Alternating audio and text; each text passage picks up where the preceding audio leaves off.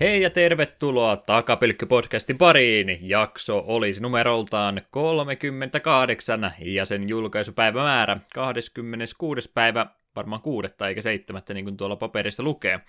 Luotetaan siihen, että kesäkuun puolella tämä ulos tulee, jos kaikki on oikein mennyt. Ää, Fantavision olisi tämän jakson pääaiheena, josta kuultiin tuo introkappale. Ehkä sille joku nimikin on olemassa, mutta minä menen nyt pelkästään tällä tiedolla, että se tuossa alkuvideon aikana soi ja parissa muussakin kohtaa. Kaksi tuttua ääntä täällä jälleen kerran vähän vanhemmista peleistä puhumassa.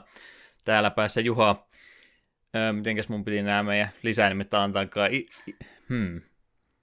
Tota, tota. Pitääkö meidän näitä vielä keksi? Öö, mitä jos vaikka ilotulitusmaisteri?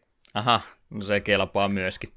Öö, mun, se mitä mä olin miettinyt tuossa viikolla, piti varmaan Queenia lainata vähän vääntää Is this the real life or is this just uh, Fantavision C?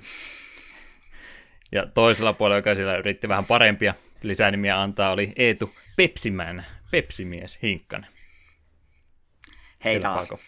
Öö, hyväksytään. Hyväksytään nyt sitten jo. Tota, tota. Kysyks mä silloin joulujakson aikana, mitä iloa tuli teitten käytöstä? Kuulostaa kovinkin tutulta kysymykseltä. Äh, ei mun mielestä meillä ollut puhetta ilotulitteista. Mä muistan, että mä olisin kysynyt sulta, että oletko ampunut roomalaisia kynttilöitä kädestä. Eikö olisikaan kysynyt? En ole ihan varma. Kuulostaa kyllä niin tutulta kysymykseltä. Hämärästi kuulostaa tutulta. No emme sitten voi tätä käyttää uudestaan. Ei voi, ei. Aina täytyy olla uusia. No, Fanta vai Jaffa? Äh, Fanta. Kokis vai Pepsi? Nyt pisit pahan. Mm, yleensä otan mieluummin kokiksen, mutta Pepsikin on hyvää. Kola vai appelsiin? Kola. Dr. Pepper vai kaikki muut? Kaikki muut. No, väärä vastaus tuli sieltä nyt. Jakso, jakso on päättynyt, koko podcast on päättynyt. Ei ole mikään Dr. Pepperia parempaa tuo intellektuellien juoma. No joo, kai sitä mielipiteitä on monia. Kaikki niistä ei välttämättä ole oikeita kumminkaan. Tota noin. Tarviiko muita kysymyksiä heittää?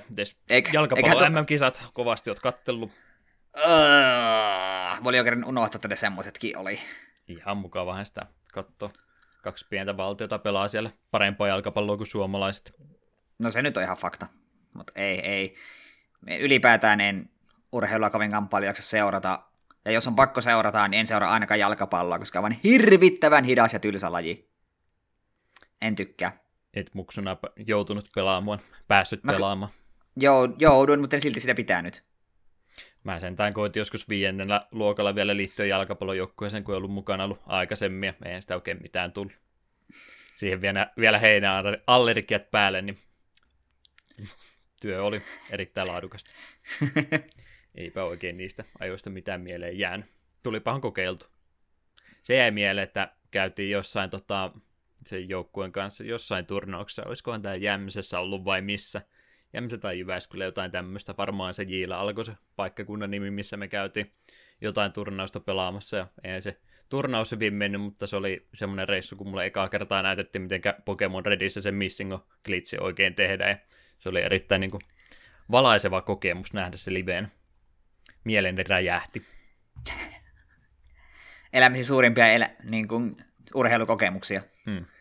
Että ei se sitten ihan hukkaan mennyt se jalkapallon pelaaminen, kun sen jälkeen osasi tehdä 99 tota, rare Se oli hyödyllinen taito. Kyllä. Paitsi sitten oli statit ihan pilalla.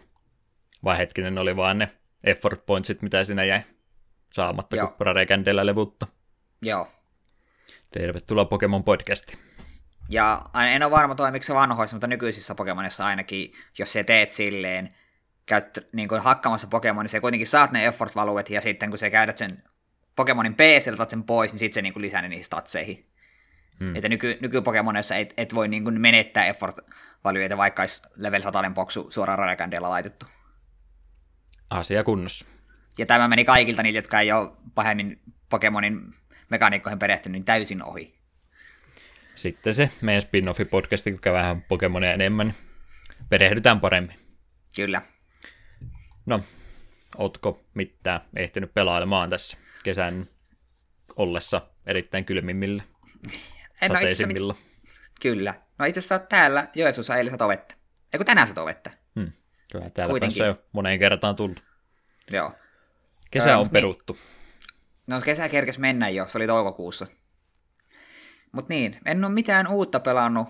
Me itse nyt ekana haluan mainita tuon Darksiders 2, että siitähän me useampi jakso takaperin sanoi, että me aloitin ja se oli ihan kiva. Niin me haluan nyt sen takia sitä huomauttaa vaan, että me pelasin sen vahingossa läpi. Me tarkoitan sille sitä, että me olin, oletin, että okei, että peli on loppupuolella, varmaan pari dunkkua, pari bossia jäljellä. Sitten menin yhteen mestaan kanssa, että tämä on varmaan viimeinen dunkku. Sillä tuli heti alkuun yksi pomo. Semmonen hahmo, jonka me oletetaan vastaan tapellaan jossain kohtaa. Mä sitä turpaan. Sitten katselen hämmentyneenä, kun loppuvideo rupesi pyöri- pyörimään. Havahduin vaan, kun rupesi useampi drophi tuli kerralla. Rupesin katsoa, että voisiko nuo olla, että peli läpi vaike- vaikeusastella easyä sitten, koska pelasin normaalilla, niin tuli sekä easyllä että normaalit ne drophit. Kun useampi drophi tulee kerralla taistelun jälkeen, niin rupesi heti niin kuin hälytyskellot soimaan, että menikö tämä peli just läpi? Ja niinhän se meni. Musta se on aina huolestuttava merkki, jos viimeisen pomon hakkaat noin vaan niin kuin tiedostamatta läpi, että se, ilman että tajuat, että se oli loppupomo. Etenkin, kun sitä edeltävä pomo oli huomattavasti vaikeampi. Niin se oli musta hämmentävä kokemus. Noin käy aina joskus. En pidä siitä. Vikan pomon pitää tuntua vikalta pomolta. Te olisi saanut pisempäänkin kestä. Muistatko yhtään paljonko tunteja oli about tuossa kohtaa takana? Mm, 15-16, Ei jotain sellaista. sen enempää kumminkaan.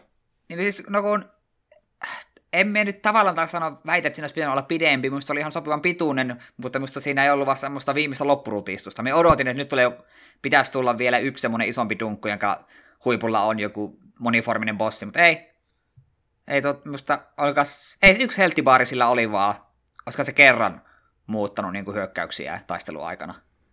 Ja sekin meni ekalla yrittämällä, niin se oli musta vähän huolestuttavaa. En tiedä. Vähän sopivan pituinen peli, mutta loppu tuli vähän liian yllättäen, jos käy järkeen. Tota, mietin noista trofeista, eihän tämä nyt tänä päivänä enää onnistuisi, kun internetit ja kaikki muut oli, tai on jo siis käytössä ja trofeja silloin aikana on ollut, mutta ajattele, kun olisi joku JRPG, missä olisi aikana ollut trofeja. Vikaan bossin jälkeen sitten tulisi trofeja, jossa lukee The End ja kysymysmerkki, mutta sitten oikeasti sen jälkeen ei ole yhtään mitään. Sitten vaan katsoo, kuinka ihmiset menettää järkeensä, että mitä tässä nyt oikein pitää tehdä, että mitä mä oon missannut. Ja salaliittoteoreita, että kaikki hahmot pitää levuttaa sataseen ja täytyy olla Niin. tiety, tietyssä järjestyksessä inventorissa tavarat, että tulee salainen bossi. Olihan näitä teorioita silloin aikanaansa, ennen kuin internetti oli ihan näin helppokäyttöinen ja saavutteinen käyttöinen, kuin, tai siis mitä nyt nykyään on. Kyllähän se netti silloin 90-luvun puolellakin oli, mutta ei sitä nyt ihan joka päivä tullut käytetty. Niin, mutta kyllä mekin monta teoriaa aikoinaan luvin siitä, että miten Final Fantasy 7 saa äidiksi henki. Yksikään mm. niistä ei ikinä toiminut. Enkä kyllä kovinkaan monta yrittää, kun ei minun juuri kiinnostanut. En pitänyt kyseistä hahmosta niin paljon. Ja muutenkaan ei oikein nykypäivänä onnistu, kun nuo kaikki tota, käy nuo koodit läpi ja muut, että data mainaa sieltä kyllä kaikki mahdolliset salaisuudet pelistä heti julkaisupäivänä, niin ei tuo oikein onnistuisi enää, mm. ellei sitten jälkeenpäin päivitä peliä niin kuin joku tämmöinen Binding of Isaac teki silloin, kun ne lisäsi niitä juttuja siihen. Jep. Mutta joo, siinä oli Darksidesissa sanottavat, me on sitä puhunut jo parikin kertaa, niin ei mulla vaan itse pelissä sen enempää sanottavaa. Mutta toinen peli, mistä me mainitsi viime kerralla, ja silloin välttelin puhumasta liikaa, nyt mä oon pelannut sen verran paljon, että voin puhua sitä oikein toden, toden, teo, toden teolla. Nimittäin Valkyrie Profile Lenet, me nyt olen tällä hetkellä kahdeksannessa chapterissa, ja minun matematiikalla se on viimeinen chapteri, ja matematiikkani perustuu siihen, että jokainen chapteri on jaettu 24 olisi periodiin, joita menee, ne kulkee sitä mukaan, kun teet asioita. Ja heti ekasta chapterissa asti on näyttänyt, että näin monta periodia yhteensä maailman loppuun, eli käytännössä viimeiseen dunkkuun tai johonkin. En tarkalleen tiedä, mitä silloin tapahtuu, mutta oletan, että sitten tulee viimeiset loppuryminät. Me on chapter 8 ja mulla on 24 periodia jäljellä, niin kuin maailman loppuun ja kyseinen chapteri, ja jokainen chapteri on 24 periodin pituinen. Eli olen viimeisessä chapterissa, tai viimeisessä toi hetkessä ennen loppumättöjä. 24 välituntia maailman loppu. Kyllä. Mutta äh, niin, se, äh, siitä en viimeksi vielä niin paljon sanonut, mutta ei, taisin tehdä viime kerrallakin selväksi, kun siellä on aivan älyttömän hyvä peli, ja se on vaan nyt vahvistunut jokaisen chapterin myötä. Siinä on ovat ongelmansa, kuten niin kuin just se, että siinä on ollut muutama aika raju vaikeusastepiikki, ja sitten on joutunut vähän kikkailemaan, että niistä on selviytynyt. Ja sitten niiden piikkien ongelma se, että sitten kun onnistut todella ärsyttävän dunkun tai bossin hämättämään läpi, mä seuraavasti se tuntuikin yhtäkkiä tosi helpolta, kun ne jotka enää niin, se piikki on ollut niin silmiin pistävä. Ja peli ei selitä kaikkia mekaniikoita kunnolla, kun tuossahan yksi hyvin varsin tärkeä mekaniikka on, että kun se just saat niitä uusia hahmoja, ainherjareita, joita sä sitten treenailet, niin sun pitää aina mielellään yhdestä kahteen lähettää niitä sitten chaptereiden välissä, tai ennen chapterin vaihtoa Odinille valmistautumaan viimeiseen sotaan. Ja sitten sun sille Freya antaa tehtävän, että hei me halutaan vaikka archereita, hei me halutaan warrioreita, joilla on, tämän, joilla on formation skillia ja niin poispäin. Niin niitä pitää niinku upgradeilla ja sitten lähetellä. Mutta se ei kauhean niin kuin tarkkaan silti peli kerro, kerro, että minkä verran se mitäkin tarvitset ja miten ne tavallaan vaikuttaa. Peli, sulla näkyy koko ajan valikossa semmoinen evaluation, että miten tyytyväinen Odin on sun toim, toimiin. Ja mulla ei vieläkään ole kunnon käsitystä, että minkä verran se vaihtelee. Aina kun löytyy artefakteja, niin sun pitää lähettää ne Odinille tai sun evaluation tippuu. Mutta sitten mitä pidemmällä on peliä pelannut, niin mä oon huomaamaan, että se on ihan sama, lähetänkö me niitä, niitä artefakteja Odinille, koska mä joka tapauksessa saan chapteritten välissä evaluation taas takaisin lisää, että se on hämmentävää. Pelissä on tosi paljon kaikkia juttuja, mitä se ei selitä sulle kunnolla. Sun pitää itse vaan pelaamalla oppia, että aah, okei, okei. Tai sitten vaan nostella käsiä ilmaa. Oli niin hämmentävä, että minäkin putosin kyydistä jo hetkeksi. Odin on ilmeisesti opettaja, se antaa sulle todistuksen arviointia sitten, että kuinka hyvin on mennyt.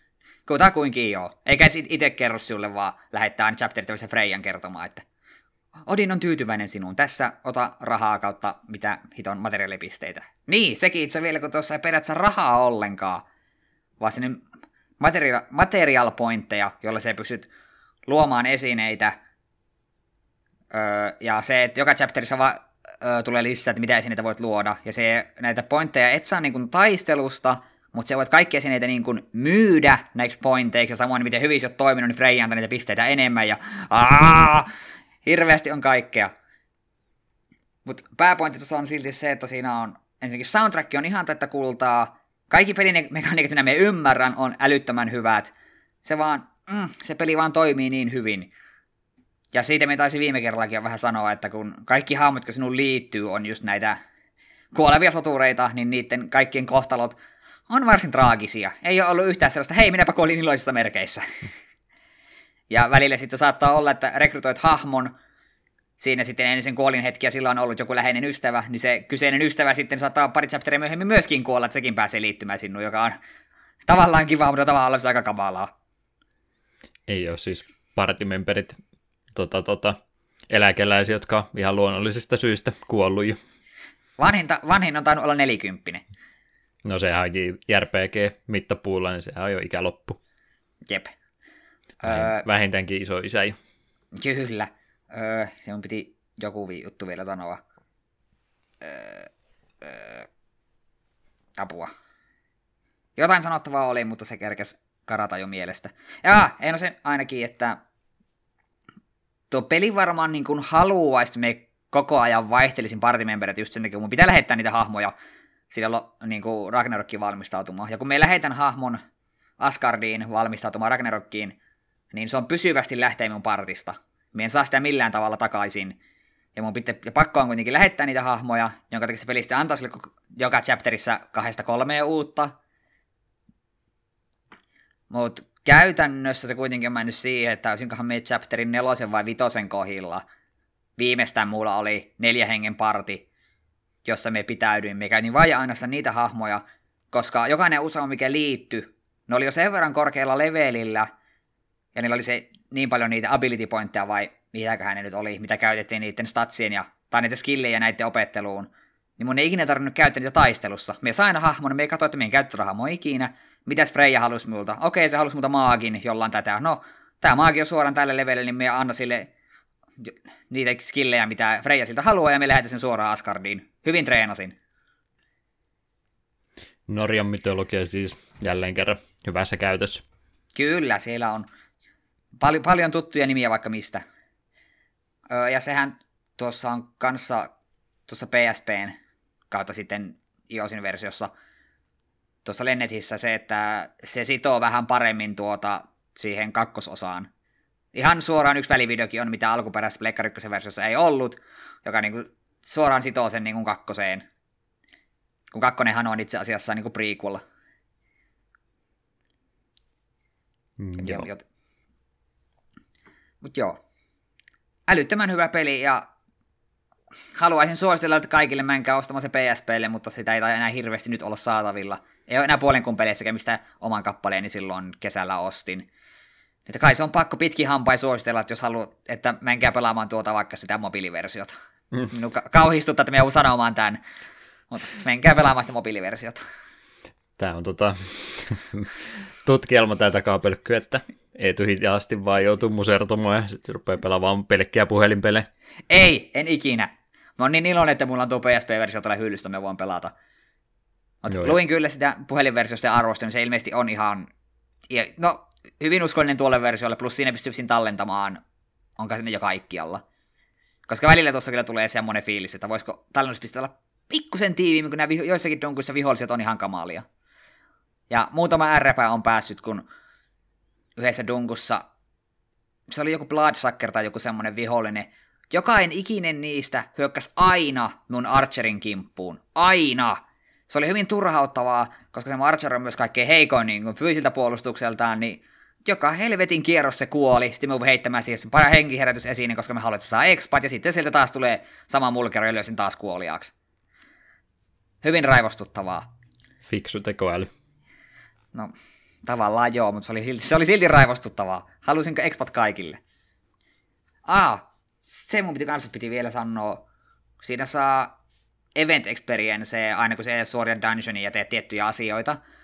Event experience ei mä suoraan hahmoille, vaan se menee semmoiseen varastoon, jossa voit vapaasti sitä, niin kuin sitä lahjoittaa hahmoille. Niin tää on varmaan tarkoitettu siihen, että se voit just silleen, että enpäs jaksa treenata tuota hahmoa, vaikka haluaisin lähettää se Asgardiin, niin annetaanpa siltä vähän event experience tuolta varastosta ja saa vähän leveleitä, sitten se on vähän parempi. Mutta kuten me aiemmin jo sanoin, me on joutunut teke- täyttämään sitä, kun ne on suoraan sen verran korkealla levelit, me pystyy antamaan kaikki skillit, mitä ne tarvitsee. Niin me en ole koskenutkaan se mun event experience, mulla on joku 600 000 varastossa, ja peli lähestyy loppuun, niin me varmaan ennen varmaan kun menee viimeisen dunkkuun, niin viskaa sitten kaikki Valkyriille ja katsoo, kun se saa joku kolme neljä leveliä yhtäkkiä tyhjästä lisää. Hmm. Se on niin kuin pumppaisi jonkun yhden hahmon täyteen steroideja siinä, että otappas tuosta vähän pointseen. Jep. Nyt lähetti.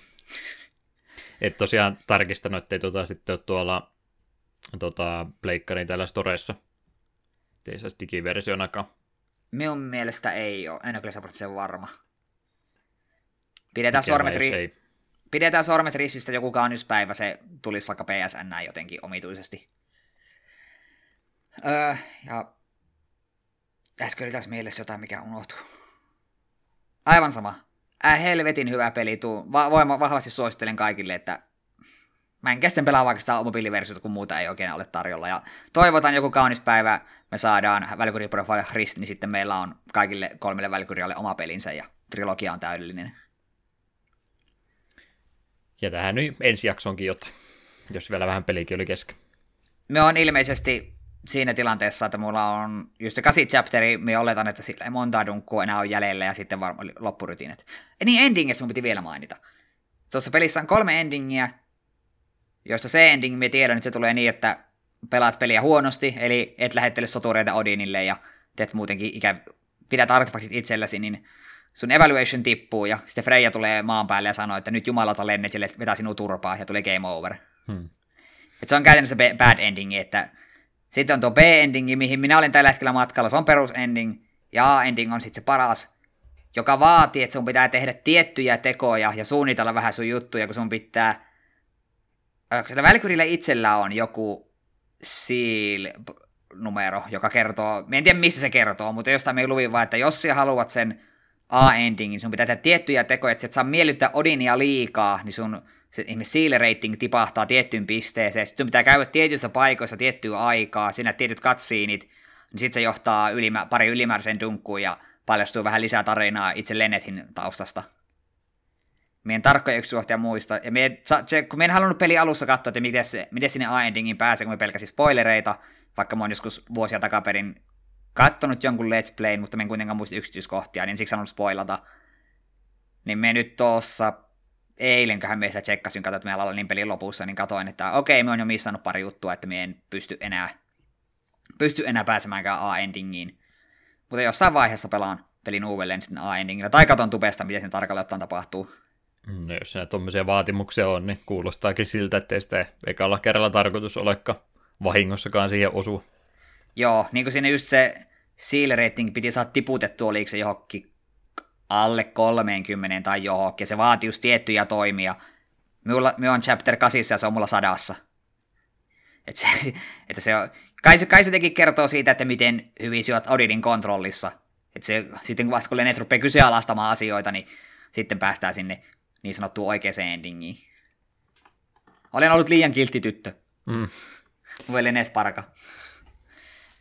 Voi sua. No, Mut joo. ne runi heti putkeen sitten.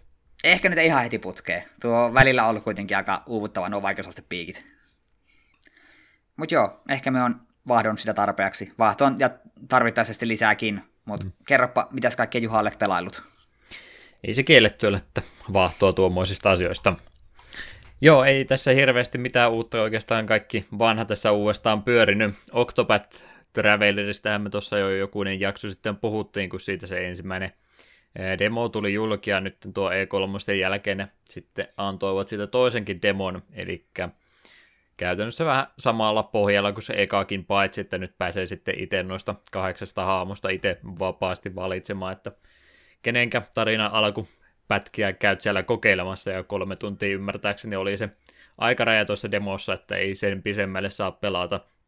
Plus siinä sitten muitakin rajoituksia on, ettei pääse yhdellä aamulla ihan kovinkaan pitkälle menemään, että ehdottaa se peli, että koitahan muutama hahmo nyt ainakin, ja kahta mä sinä itse kokeilin, mulla olisi varmaan sen puolisen tuntia vielä aikaa jäänyt, mutta en halunnut sitten kolmatta hahmoa mennä kokeilemaan, ihan sen takia, että se olisi sitten jäänyt kesken se siihen asti, kunnes tuo peli sitten virallisesti ulos tulee, eli tarkoitus oli, että tuo demon tallennus siirtyy sitten siihen koko versioon siitä suoraan, niin pääsee jatkamaan siitä eteenpäin, niin ihan hyvä tapa minun mielestä demo tehdä justiin tuolla tavalla, että ei, no ei se tietysti hukkaa heitettyä aika ikinä ole, mutta kiva, että pääsee suoraan sitä eteenpäin jatkamaan sitten. Niin innosti samasta pelistä pelata toistakin demoa, jos olisi samanlainen ollut kuin se edellinen, niin voisi ehkä skipannut sen sitten kokonansa, olisi joutunut moneen kertaan samat pelaamaan.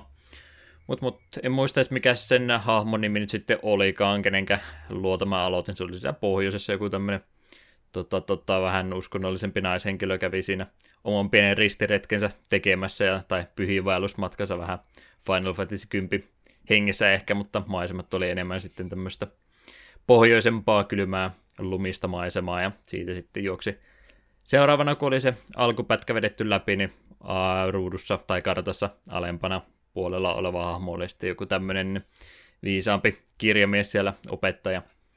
Niin, niin, niin. Ainakin nyt kun sitten on neljä eri hahmoa vähän alusta nähnyt, niin kaikki toki erilaisia hahmoja on, ja mä kovasti tykkään kaikesta, mitä tuo peli tällä hetkellä tekee. Mua vaan pikkasen huolettaa tämä nyt sitten alusta, kun kahdeksan eri hahmoa on, ja mitä mä oon nyt neljän niistä alusta nähnyt, niin totta kai jokaisella nyt eri taustat ja muut on, mutta pelkään pikkasen, että sen saattaa tulla nyt tämmöistä ongelmaa, kun ne on kumminkin aika samalla kaavalla kumminkin tehty. Tarina on toki eri, mutta se on, kun annetaan se 15 minuuttia vähän taustatarinaa, ja sitten tapahtuu jotain arvaamatonta, ja sitten täytyy mennä eka dungeoni, jossa eka dungeoni lopussa sitten joku bossi, ja sitten se peli avautuu siitä eteenpäin, niin se voi ehkä ruveta tökkimään pikkasen, jos sen kahdeksan kertaa joutuu putkeen tekemään. Että en tiedä, tuleeko siinä sitten se alun jälkeen mitään jotain pientä tarinallista koukkua, ettei tarvitsisi niinku sitä samaa aloitusta tämmöistä oikein kapeita juttua. Niin kuin tosiaan, että yksi dungeoni vedät normi ättäkillä, sitä ehkä sulla on joku yksi single targettispelli sinä kaverina. Et jos sitä joutuu te- tekemään kahdeksan kertaa peli alussa, niin eihän ole se JRPG, se ei kaat kaksi tuntia ikinä kaikkea hauskinta. Ne on melkein ne tyylisimmät kohdat. Niin jos joudut sen tekemään kahdeksan kertaa peräkkäin, niin en tiedä yleensä aina JRPGtä niin hankala suositella. Joku sanoo, että olisiko tämä semmoinen, että mä en ikinä ennen tykännyt JRPGstä ja haluaisin jotain kokeilla, niin mitä ehdotat, niin tämä on sitten, no, tämä on ehkä 20 tunnin jälkeen, tämä sitten vasta alkaa, niin hankala sitä mainosta. Mutta mut, en tiedä sitten, enkä rupea sitä kritisoimaan tässä kohtaa vielä, kun vasta demot on nähty, niin ehkä tämä on jotenkin huomioitu ja siinä sitten välillä tulee jotain muuta. Ainakin tällä hetkellä se noiden tietojen perusteella tuntuu siltä, että käyt se about puolitoista tuntia tunti, mitä se nyt menee se oma hamo alku. Vedät ekaan kylän ja ekaan dungeonin ja sitten juokset seuraavaan paikkaan, missä joku partimemberi oli, jolla pääset sitten katsomaan senkin alkuitut ja näin. Niin vähän huolettaa, että miten se alku menee sitten siinä, mutta ehkä toisella puoliskolla on sitten jotain hienoa jännää jemmassa. Ei mua huolta, kyllä mä se ennakkotilaan silti. Tapana ei ole ikinä ennakkotilata mitään, mutta kyllä mä se tuon ehdottomasti täytyy ottaa. Eikä se keräilyversio nyt jää, kun me Eetun kanssa sitä vähän katteltiin, niin jos mietitään ne nyt välistä kumminkin. Harvina, harvinaista, että on semmoinen fiilis, että skippaampaa erikoisversio, mutta ehkä niitä enää ei jaksa niin paljon ostella. Se minun innostukseni on mennyt. Peli kyllä kiinnostaa tosi paljon, että miekin sen kyllä joko ennakkotilaan tai käyn sitten heti julkaisupäivänä poimimassa itselleni, että en ole kumpaakaan demoa itse pelannut, joskin tuo kakkosdemoon olen ladannut kyllä jo Switchille ja tarkoitus olisi tässä, kunhan on aikaa on, niin nautiskella siitä oikein urakalla. Ja kuin kuuta nouseva odotellaan, että se koko versio sitten, sitten tulee. Ei siihen monta viikkoa ollut, onko se kolme viikon päässä? Ei se pitkä aika pitäisi olla. Lähellä jo, että hyvä. Hyvin on tuo demopuoli ainakin tehty tuollain kahteen kertaan tullut pienet suupalaset, niin mielenkiintokin pysynyt ylhäällä. Eikä ole mitään liikaakaan tuo peli lupailu, niin mielestäni lupaavalta vaikuttaa tuolla tavalla. Mm, ja... rakkauskirja tuonne menneeseen, että kaikki vanhat JRPG-elementit mukana vuoropohjaisuudesta ja isoista bossispriteista lähtien, että kaikki toimii. Mm. Se itse asiassa on tainnutkin pari kertaa jo sanoakin, että me todella harvoin jaksan demoja enää ladata. Me aina odotan sitä pääpeliä vaan, mutta ja me just sen ykkösdemonkin skippasin, kattelin sitä kyllä video Pro ja se näytti kyllä älyttömän hyvältä. Mutta olet, nää, mä oon nähnyt tänne ja mun tarvii, tarvitse sitä itse pelailla, mutta tuo kakkosdemo kuitenkin, kun siinä oli just se, että se ei pysty se Saven kuitenkin laittamaan eteenpäin siihen peliin, niin miksi ei? Ei ole mitään syytä olla kokeilematta tuota. Hmm. Joo, joo. En tykkää yleensä samoja vitsejä käyttää uudestaan, mutta tämä nyt edelleenkin tuo graafinen tyyli ja muu toimii niin hyvin, että ei sinänsä kiinnosta niin paljon se fyysinen tai digitaalinen versio, että kun saisi sen suonen sisäisen version tuosta noin, niin sen ostaisin välittömästi. Mutta joo, Octopatti tulee tuossa parisen viikon päästä, niin varmaan siitä tulee sitten myöhemminkin juttua. Ja kun se Pokemon Kristallia eteenpäin tuossa hitaasti pelaalle, mitä nyt mulla on se pari-kolme tuntia viikossa edelleenkin se pelimäärä, mitä on ollut, niin eipä mitään isoa progressia eteenpäin. Ja kun se ainakaan kristallissa nyt pikkuhiljaa koko ajan kylä kylältä mennään eteenpäin, tuli lopputulokseen, että mun partio on ihan ros- roskaa ja heitin oikeastaan kaiken mahdollisen pois sieltä. Ja nyt siellä vaan ihan, onko se starteri on, niin ei sitä nyt voi luopua, mutta kaikki muut meni roskin pois, mitä huut-huutteja tai spinarekkeja enää halunnut. Niin. Öö, tota, tota, mitä siellä nyt on, mulla onkaan? Hetkinen, Wooperista tuli Quagsire, se on ihan ok. Se on Slam, kova. Slammi vetää kyllä ohi enemmän kuin se 85 prosenttia, vai mikä siinä akkurasi on, ei, ei pidä paikkansa. Ainakin yksi kolmesta menee ohitte. Mutta ota, Ää, muista se, mm. että jossain sitten tulevaisuudessa sillä on Surf ja Earthquake, ja sitten se tuhoaa kaiken tieltään. Siihen mä olin varautunut, että se on mainion näköinen hahmo, niin se on kantava voima sitten. Ötökkikisa tuli vastaan, tuli pinsiiri vahingossa, niin otin ihan läpäällä, kun en ole ikinä pinsiiriä käyttänyt. Vice tekee tuhoansa. En mä mitään hmm. muuta tarvitse enää, pelkkä pinsiiri nyt enää sitten jatkossa. No, pinsiiri en ole ikinä käyttänyt, mutta, pitää, mutta se on niin harvoista tulee missään Pokemon-pelissä vastaan. Eikä hmm. mulla ikinä tullut packaging contestissa sitä vastaan. Jos tulee, niin kyllä todennäköisesti joskus haluaisin käyttää. Kuva perusfysiikalettekin sillä, niin tekee hyvin vahinkoa, oikein superefektivejä mihinkään osuisikaan. Öö, mitä siellä sitten muuta? Siinä se nyt tärkeimmät taitaakin olla.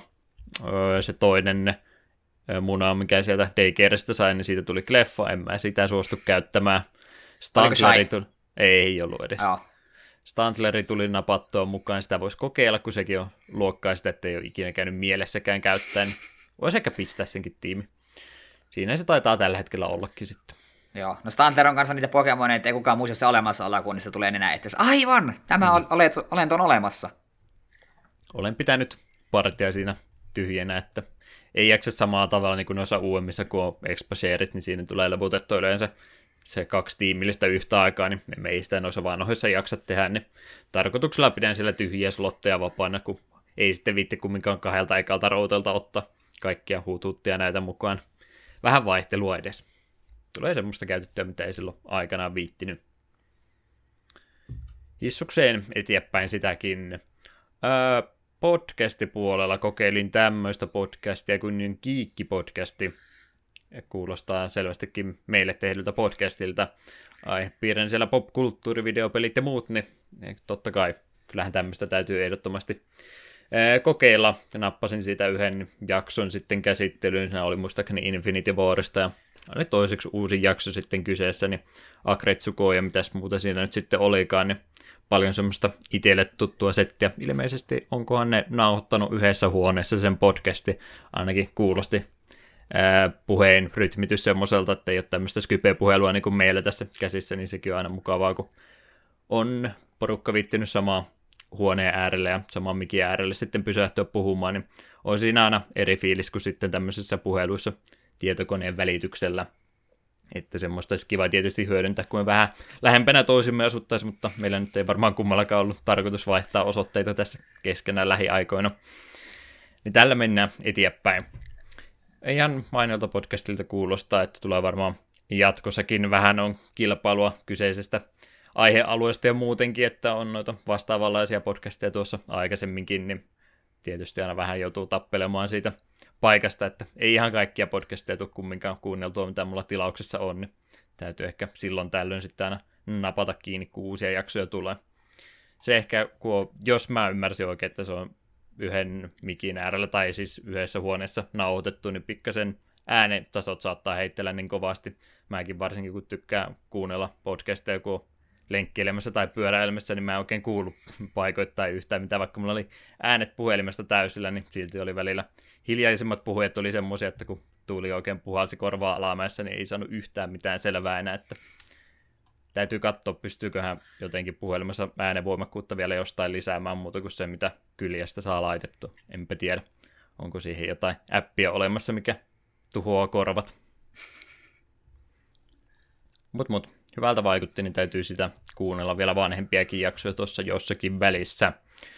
Öö, sitten seikkailua paketin tapahtunut tässä myöskin viime viikkoina. Eetu meni sitä mikkiänsä päivittäin, niin tuli itselläkin hinku nyt sitten uusi mikki hommata. Ja kuten tällä hetkellä kuuluu, niin sitä ei ole perille vielä tullut Toumanilta. Tilasin kaksi viikkoa sitten, vaikutti ihan siltä, tai olin mä varautunutkin siihen, että kun Toumanilta tulee tuolta Saksasta ilmeisesti varastot heillä on, niin siinä hetki aikaa kestää, niin en mä ollut sen varaan laskenut, että se nyt tähän ehtisi tulemaan. Ahistaa vaan nyt kovasti, kun mä sitä paketin seurantaa kattelu, ja siellä oli yhdessä kohtaa välissä mainita, että paketti on vio- vioittunut käsittelyn aikana tai lähetyksen kuljetuksen aikana. Ja sitten heti perään tuli toinen viesti, että se on lähetetty kumminkin sitten tänne Suomen päähän tulemaan. Niin mä ootan tässä nyt innolla, että minkälainen rusina sieltä nyt sitten perille tulee, että kuinka monesta kulmasta sitä oikein on runnottu, että onko siellä nyt sitten mitään pelastettavissa enää.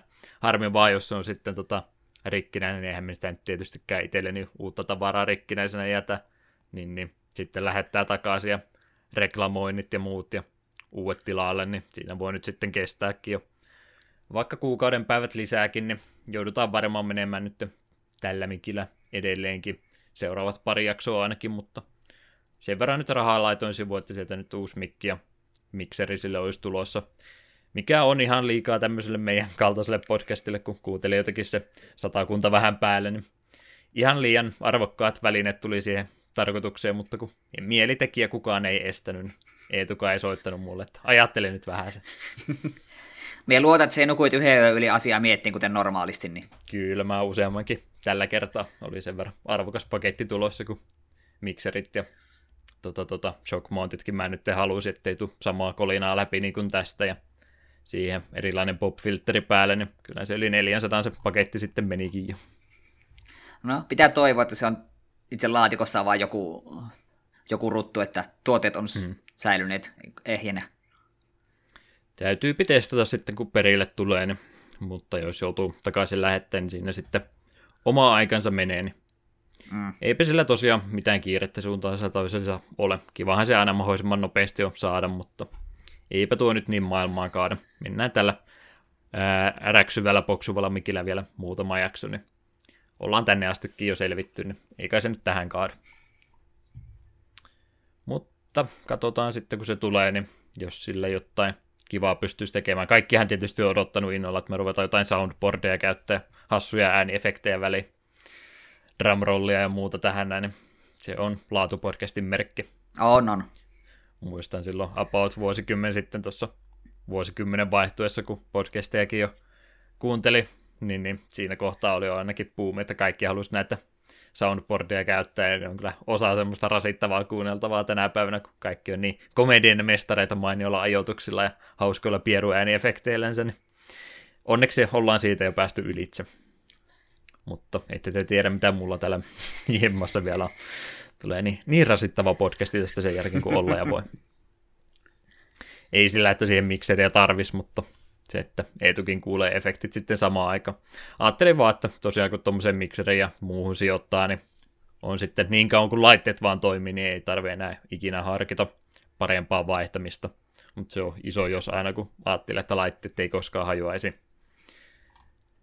Mutta mut semmoinen pieni upgrade siitä sitten itselleni ja helpottaa sitten tuota podcastin editointiakin, kun mun ei tarvitse tätä omaa raitaa puolitoista tuntia työstä ja kaikki nuo audiovirheet yrittää sieltä löytää. Aina sieltä joku pääsee läpi ja siitä joku sitten mulle huomauttaa. Kamala. Suurin painajaiseni. Mutta, mutta siinä varmaan mun hypinät nyt tällä kertaa, niin voidaan minun puolestakin jatkaa eteenpäin. Olemme olleet äärimmäisen laiskoja Fantavisionin kappaleiden valitsemisessa. Kyseisessä tämä pelistä on nimittäin kolme eri soundtrackia olemassa, Jenkki, Eurooppa ja Japani versiot, ja mä en niitä ihan kaikkia ehtinyt kokonaisuudessaan kuuntelemaan, plus sitten tuosta Eurooppa-versiosta en oikein meinannut kunnolla löytää noita kappaleiden nimiä ja niiden tekijöitä, niin sen takia olen jättänyt nämä nyt sitten ihan tyhjäksi. En tiedä itsekään, mitä tässä nyt on soimassa, mutta ihan vertailun vuoksi kaikista kolmesta eri julkaisusta tulee nyt jonkin verran musiikkia ja ajattelin ensimmäiseksi tuosta Pohjois-Amerikan julkaisusta muutaman kappaleen laittaa pyörimään ja sen jälkeen sitten uutisotsikoita.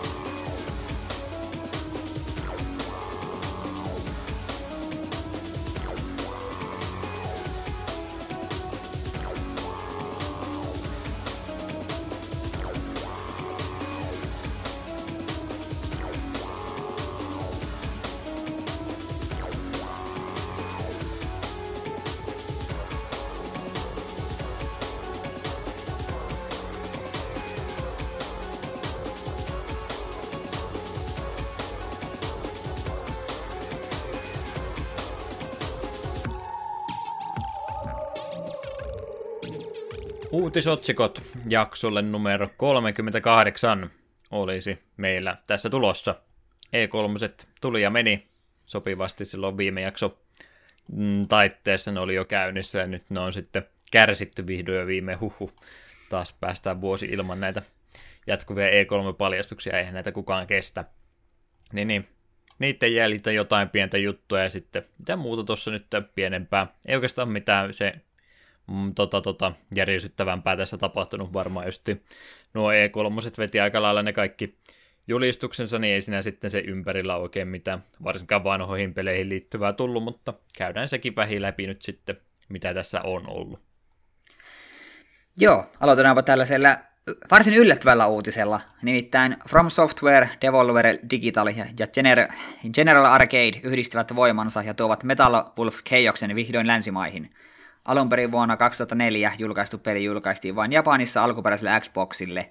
nyt 14 vuotta myöhemmin pelistä julkaistaan remaster-versio PClle, Pleikka 4 ja Xbox Oneille. Laitoin tärkeimmän uutisen heti ensimmäiseksi. Tämä oli E3 kohokohta. Otan oli- eri, eriäviä mielipiteitä vastaan tässä kohtaa. No sen verran en ole seurannut, niin suuri osa on tästä kyllä ihan äärimmäisen innoissaan. Olin Hmm. itse unohtanut, että kyseinen peli on olemassa, mutta kyllä sitten kun katsoi vähän juttuja, että siis aivan, aivan tämä teos, olen joskus kuullut tästä. Ihan mielenkiinnolla odotan itsekin, että tulee ulos. Joo, tämä on tämmöinen tota, day one ostos ihan vaan periaatteen vuoksi. Tota, tota, itse pelihän siis, jos nyt rehellisiä ollaan, niin ei ole ymmärtääkseni kovinkaan kaksine, mutta kun tämä on tämmöinen kulttihitti, hauskat tota, tota, englanninkieliset ääninäyttelytkin tuossa Japanin versiossa oli, ja itsekin tuo aikana tuota speedrunien maailmasta ensimmäisen kerran nähnyt jossain vanhassa tota, GameStar Quickiessäkin tämä on muistaakseni ollut kertaalleen ainakin, niin ollut semmoinen peli, minkä moni sitten ehkä tämmöisiä kautta on joskus kuullut ja nähnyt, mutta ei ole päässyt pelaamaan, kun se tuolla Japanissa vaan on julkaistu, ja en muista sitten, miten tuo alkuperäisen Xboxin kanssa toimiikaan, jos sä importtaat Japanin peli, että tarviko siinä sitten jotain lisäksi olla, ei se tarvitse nimittäin suoraan lähteä pyörimään.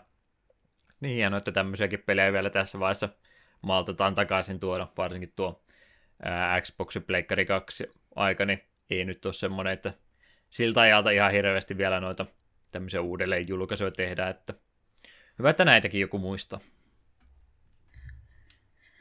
Joo.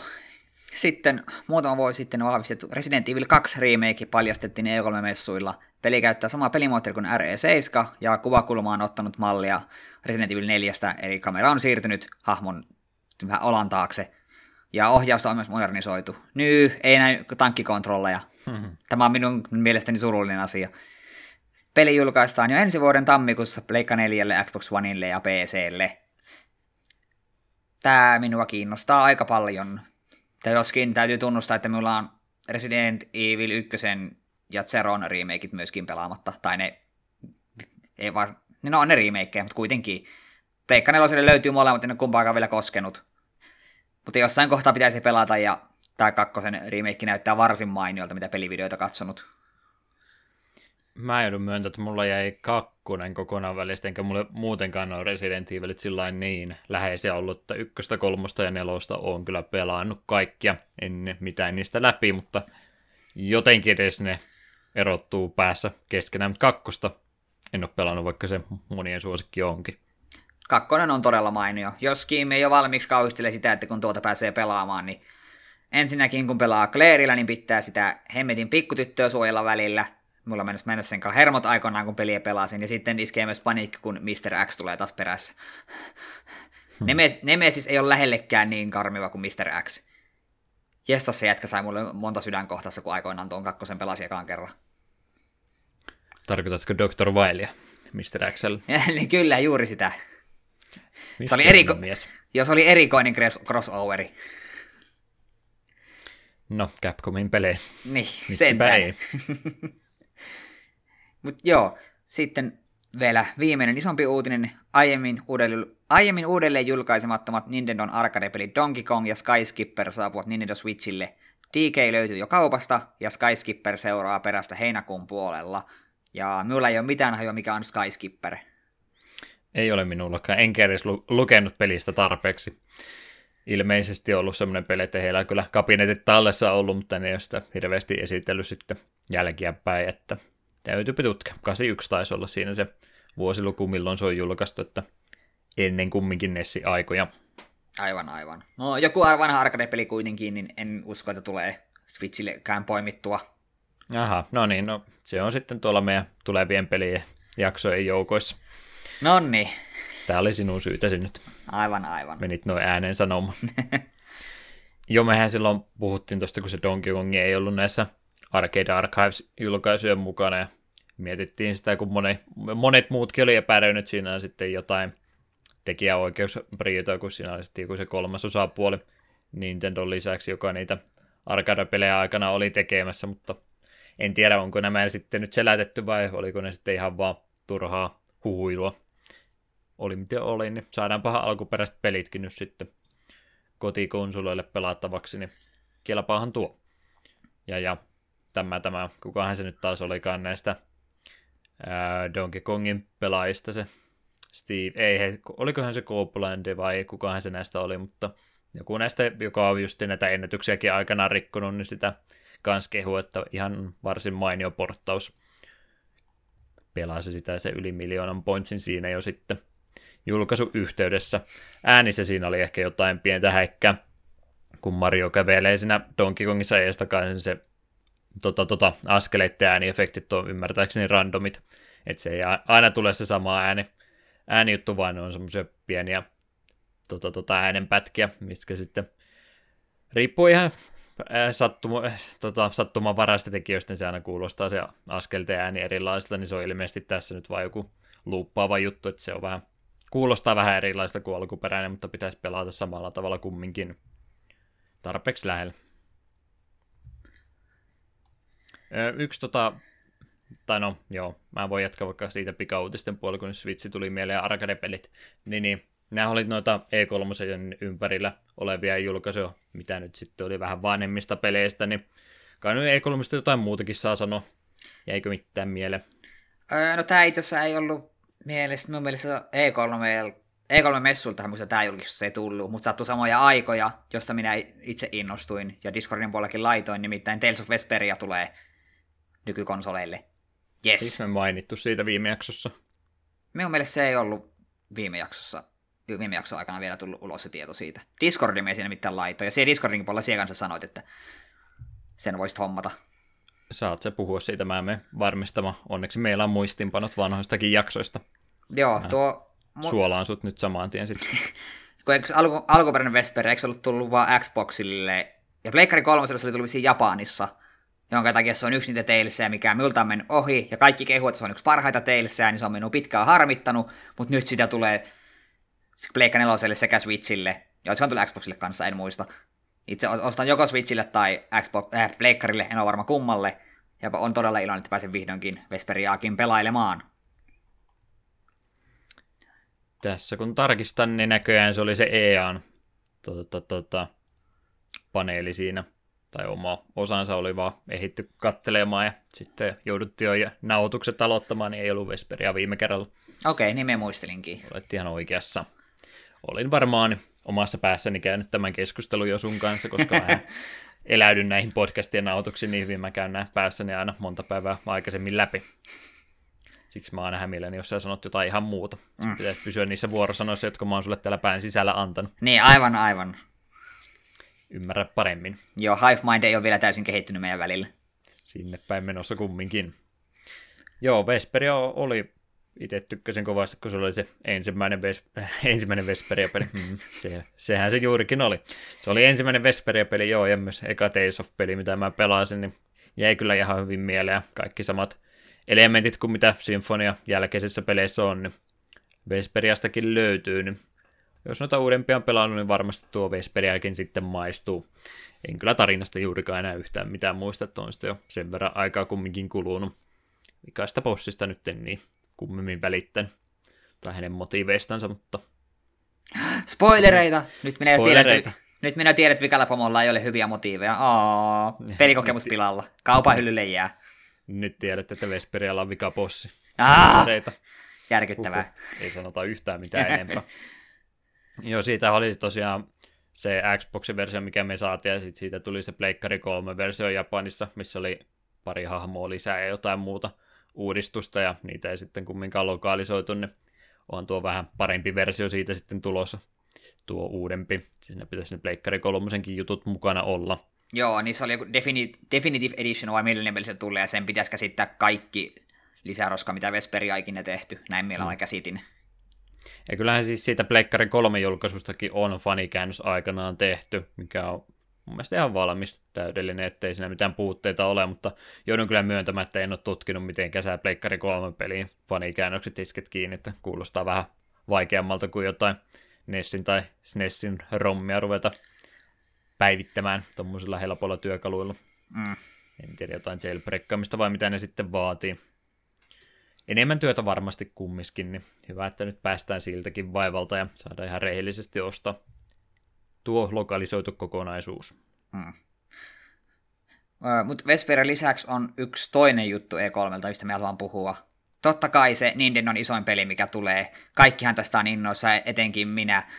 Ah, nimittäin, nyt se vihdoinkin tulee peli, mitä on odotettu siitä asti, kun Switch jo jul- julkaistiin. Super Mario Party! Yes! Mm.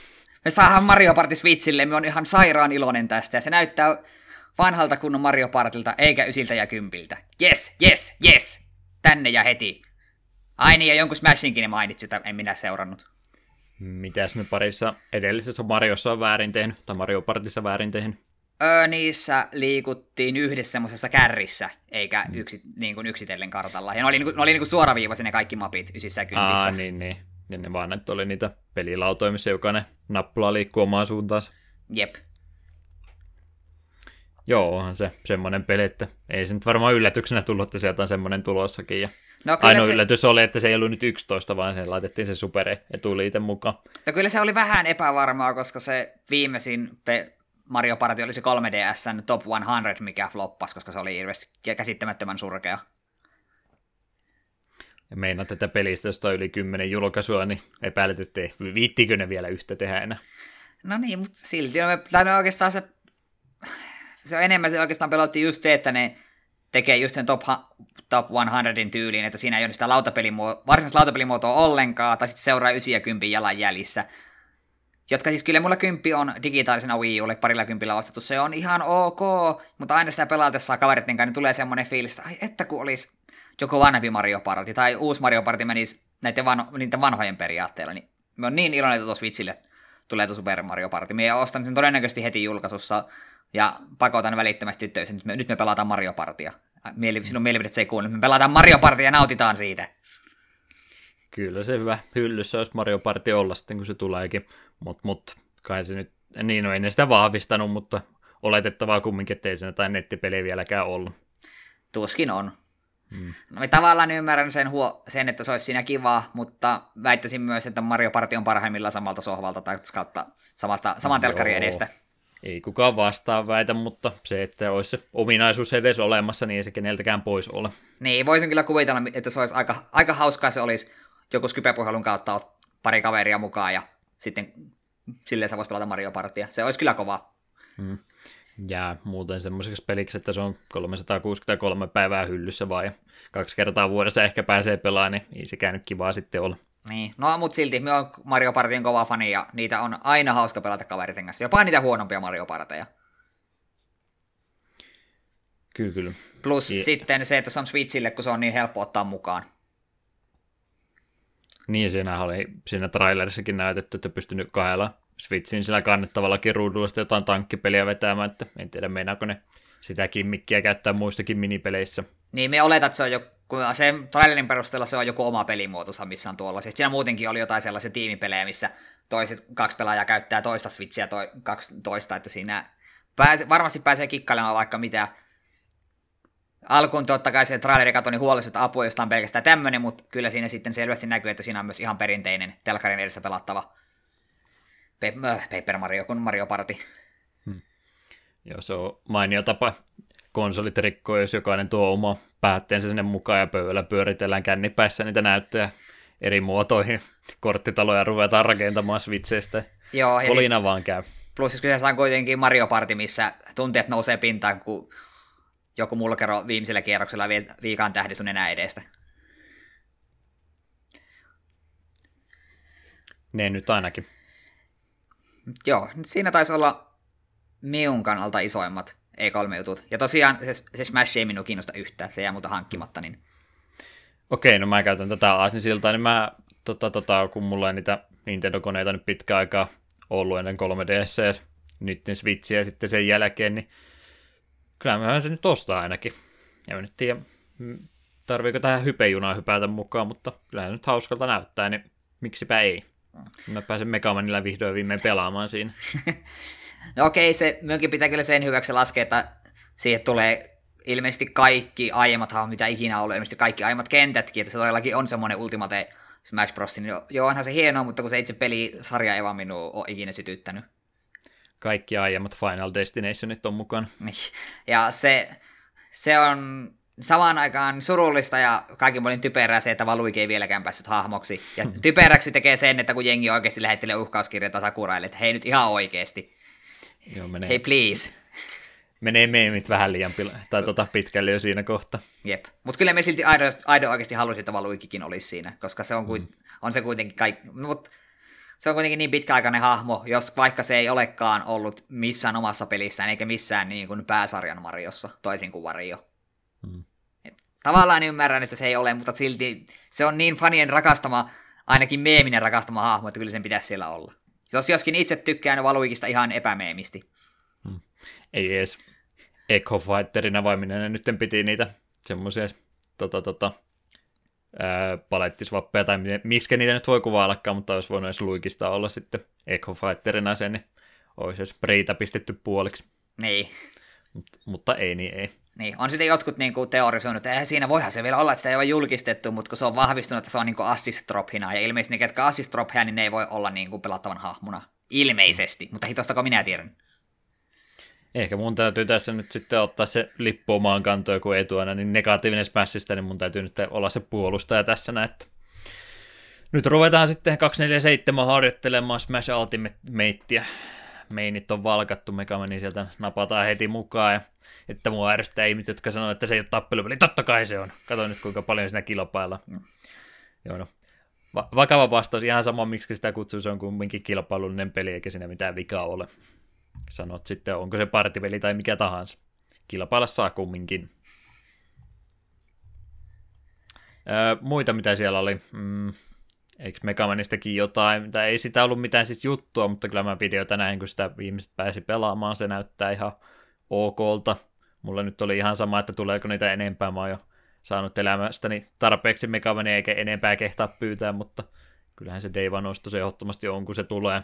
Joo, itse mm. en noista videoista vielä katsonut, mitä siellä porukka oli päässyt pelaamaan, mutta ja lähinnä sen takia, että en, halua, en oikeastaan halua sitä mitään enempää tietoa. Se eka, al, ekan trailerin perusteella se näytti hyvältä. Joo, se on kumminkin Mika Manin Lore sen verran tärkeä, niin ei sitä vitti spoilata itselleen, niin, mitä siinä tapahtuu. Niin, totta. entäs Wiley ei olekaan... Oikeassa. Niin, entäs Wiley ei olekaan kaiken takana tuossa Megamanissa? Hmm. Joo, vähän jännältähän se näyttää, kun sprite-taiteeseen on tottunut, mutta kaipa se tuommoisena menee. Jos se pelittää hyvin, niin ei siinä sitten minun mielestä mitään ongelmaa ole. Doom Eternal, se on, tykkäsin edellistä Doomista erittäin paljon, niin Eternalikin tulee jossain kohtaa kyllä napattua mukaan. Jos mä nyt ei siitä vähän niin kuin Eetu, joka oli tuossa ihmeissä, että tulikin uusi Mario Party, niin mä olin kyllä vähän jännitti, että tuleeko sieltä uutta enääriä, mutta tuli se kumminkin. Vähän oli semmoinen epäilys, että tuleeko, tuleeko 18 jälkeen ei ollut tulee enää yhtään enääriä, mutta kyllä se 19kin tulee. Huhhuh. Sitten selvästi katsoo minun Mario Party-fani tästä vakavasti. Ei nota, jos sä kiusaat mun rakasta smash nyt tuolla tavalla, niin minäkään sun Mario Parteista välitä pätkän verta. Niin, Smash on ollut rakas viimeiset kymmenen minuuttia. Mutta no, ymmärrän täysin. Jostain se täytyy aloittaa ruvetaan oikein kunnon fanipojiksi tässä näin, riidellään keskenämme Nintendon peleistä. Kyllä. Joo, siinä nyt varmaan pääpiirtettä, että kyllähän siellä paljon jännää oli, ja Beyond Good and Evil 2 tuli vähän sen juttua, en edes trailereita nähnyt ja muuta, mutta oli vaan meillä aikaisempi jakso se ykköspeli, niin sekin sellainen sivusilmällä kyllä huomasi, että siitäkin oli uutta juttuja. Kaikkea jännää, mutta ei niitä kaikkia kerralla pysty kumminkaan sisäistämään, niin sitten kun tulee ulos, niin tulkoon niin. Se mun täytyy kyllä noista E3 ylipäätänsä sanoa, että mä en oikein tykkää tästä nykyisestä mentaliteetistä, että il- ilmoitetaan peli tulevaksi, siitä nähdään about logo ja sitten kahden päästä ehkä kuullaan jo pelistä jotain seuraavan kerran. Että, että jos E3 on, niin se olisi sitten syytä mun mielestä tulla jo ennen seuraavia E3 uloskin. En tykkää tuosta, että pelkkä nimi vaan ulos ja sitten ei kuulu mitään. Mm. Hei, jo, johon liittyen Unravel 2 oli sille, Unravel 2, ulkona tänään. Oikein. Tehkää muutkin näin. En itsekään niiden tykkää tuosta just, että näytetään peli ja se tulee sitten joskus. Vaikka kaikki ne Kingdom Hearts 3 trailerit katoin ja rukoilen, että se ensi vuoden tammikuun julkaisupäivä pitää paikkansa. Se on hyvä, kun E3 julkaisee ja samana päivänä ulos. Se toimii hyvin. Kysykää Sega Saturnilta. En ole kyllä vielä Undervel 2 mm, ostanut, jossain vaiheessa ostan. Se kyllä kiinnostaa. Tykkäsin ykkösestä. Lyhkäne ilmeisesti. Lyhkäne, mutta, mutta kiva. Ja se, tai, joten se graafinen tyyli on vaan niin kauhean nätti. Ja toiset kevyet puzzle-tasoloikat on lepposia. Joo, ihan kaikkia niitä tota, tota, esityksiä mä edes kattonutkaan, niin Nintendo ja Microsoftin nyt kokonaan ja muita sieltä. sieltä. Olihan se Fire Emblemikin uusi peli, sekin näytti ihan hyvältä. Ai niin joo, se, sen me unohin. Totta, se on kyllä semmosia mm. mahdollisesti Day One hankintoja. Oliko siitä sanottu sitä ennen yhtään mitään? Mä ajattelin, kun kaikki hype oli sen puhelinpeli ympärillä, että se on varmaan vaikuttanut, niin no, en tiedä vaikuttanut, kun onko se käynyt yli vuotta vielä ollut, että on se kehitteillä sitten ollut jo kauemmin toki, mutta varmasti kannustanut kumminkin uutta Fire Emblemia tekemään, kun mobiiliversiokin rahaa tehnyt kovasti. Minun mielestä tuo Switchin Fire Emblem, niin kyllä se jo aikaisesti sanottiin, että hei, meille tulee Switchille Fire Emblem, mutta meille ei sanottu yhtään mitään muuta. Hmm. Että nyt se vaan vahvistui, että hei, se on tämmöinen ja se on ihan oikea Fire Emblemi. Ja oli siellä semmoisiakin peliä, mitä mä ajattelin, että olisi ollut, mutta ei sitten ollut kumminkaan. Se Yoshi-peli ei näkynyt ollenkaan. Se, Se- piti tänä vuonna tulla. Joo, sehän siirtyi ensi vuoteen. Mm. Harsu harmillista. Shin Megami Tensei vitosesta ei tainnut olla mitään myöskään. Ah, mä olin jo unohtanut, että sitä, siitä ei ollut mitään. Höh, Hmm. traagista. Niin. Kaikkein suuri yllätys mulle E3 oli, että Final Fantasy 7 remake ei vieläkään ollut peruttu. Mä odotan sitä edelleenkin. Ei se, nyt, ei se nyt mene oikein tällä hetkellä. Jotain tässä on mennyt pahasti pieleen. Peruuttakaa kaikki. Tehkää uusi painos alkuperäisestä, niin eikö se olisi paljon parempi. Poljetaan hinnat alas. En pistäisi vastaan yhtään. Vaikka mulla se onkin tuolla hyllyssä, mutta silti. Jes, siinä varmaan E3 nyt tärkeimmät, kyllähän siellä kaikki jännä oli, mutta varmaan niitä sitten vielä myöhemminkin muistellaan uudestaan, kun ne pelit sitten joskus oikeasti tuleekin. Pikautisten puolella vielä takaisin palatakseni siihen Switch- ja arcade-juttuihin, niin tämmöinen mielenkiintoinen. Mä en ollut nyt sitä laittanut edes ylöskään mihinkään, mä vaan huomasin tuon Retronautsin kautta, kun se on se mun suosikkipodcasti kautta aikaa, niin he plus sitten pari muuta tahoa oli nyt sitten julkaissut jonkinlaisen tai ei, ei vielä julkaisu, mutta rahoitusta keräämässä tämmöiseen viritelmään Switchille, että sillä pystyisi pelaamaan siitä itse pieneltä näytöltä, että se niin kuin laitettaisiin päälaajalle tai kyljelle, miten mä nyt sen muotoilen, sellainen pystysuuntaisesti kumminkin, että sillä pystyisi arcade-pelejä pelaamaan siinä muodossa. Se kuulostaisi muuten ihan pirun näppärältä lisälaitteelta tommoselle. Ei muuten yhtään hullumpi idea. Tuijottelen tuota. Switchiä, niin ei yhtään hullumpi idea. Joo, kolme osapuolta. Retronauts, Fangamer ja joku jätkä nimeltä Mike. Hyvältä tiedotukselta. Retronauts, Fangamer and Mike. Mutta joo, joukkorahoituskampanja tuommoiselle Flipgrip-nimiselle lisälaitteelle, millä pystyisi nimenomaan tuolla pystysuuntaisesti pelaamaan shoot ja muita vastaavia pelejä tuossa ää, kuvasuhteessa, niin oli aika näppärä. Ois muuten oikeesti. Oston. Ha! Enpä tutkinut nyt sitten, mm, mikähän tässä nyt sitten mahtaakaan olla tuo marraskuu tänä vuonna, että pitäisi mukaan ulos tulla. 12 ja 24 dollarin lahjoitus tuossa välipätkiä on. Yritän nyt täällä kovasti samalla kun tässä päästä, niin heitän tätä faktatietoa, niin nähdä, että onko täällä mitään määrää, kuinka paljon ne rahaa haluaisi. Ei ainakaan nyt nopsaan tuossa tunnu tulevan. Mutta Kickstarteri kun on, niin eikö niissä aina pitäisi olla se joku tietty rahasumma, mitä ne vaatii, että se läpi menee. Näin mä ainakin tää ymmärtänyt. No, ää, on se tossa 42 500 ja se on näköjään jo mennytkin täyteen alle päivässä, että mainio suoritus. Tuommoisia toivottavasti tulee sitten tänne Suomen maahan, ettei tarvitse ruveta sieltä Jenkeistä asti sitä lähettäin tulee viestiä, kun paketit on vahingoittunut lähetyksen aikana. Semmoista uutta, joo, sitten muuta tuommoista pientä, mulla on näköjään edellisen jakso tota, muistinpanot auki, mä ihmettelen, etteikö sitä käyty noin viimeksi läpi. Ää, Atari-boksista me ollaan myöskin puhuttu. Se on nyt saanut Atari E VCS-nimisen, en tiedä onko tuo edelleen sitten työnimi vai lopullinen tuote, mutta siitä me puhuttiin viime vuonna jonkin verran. Ei tiedetty laitteesta silloin juuri mitään. Vuosi myöhemmin me ei tiedetä laitteesta vieläkään juurikaan mitään. Mutta ennakkotilauksia on tuosta tuotteesta ottanut jo. Itse tekijätkään ei ole ihan varmoja spekseistä tai mistään muusta, että minkälaista rautaa siellä laitteen sisällä on ainoastaan vaan, että semmoista myydään ja rahaa olisi kiva tässä kohtaa jo saada. Ää, niin, niin, tämmöinen The Register-niminen sivusto oli sitten tuossa aikaisemmin tänä vuonna pitänyt haastattelua Atarin edustajien kanssa tuosta laitteesta. Ei ollut ilmeisesti kovinkaan edelmällinen keskustelu ollut, ja tästä sitten itse toimittajakin kritisoi, että ei sieltä taitaa Atarillakaan oikein tietää, että mitä tästä nyt on sitten tulossa. Niin, niin tämmöinen mielenkiintoinen juonen käänne tässä, että Atari rupesi sitten syyttämään tätä toimittajat rollaamisesta, että ei tämä ollut alkuunkaan sitä, mitä me keskusteltiin, että kyllä meillä oli paljon asiaa sanottavana, ja sitten kävikin niin, että sillä haastattelijalla oli se MP3-tallenne tästä haastattelusta, että Atarihan se tässä nyt oli se valehteleva osapuoli.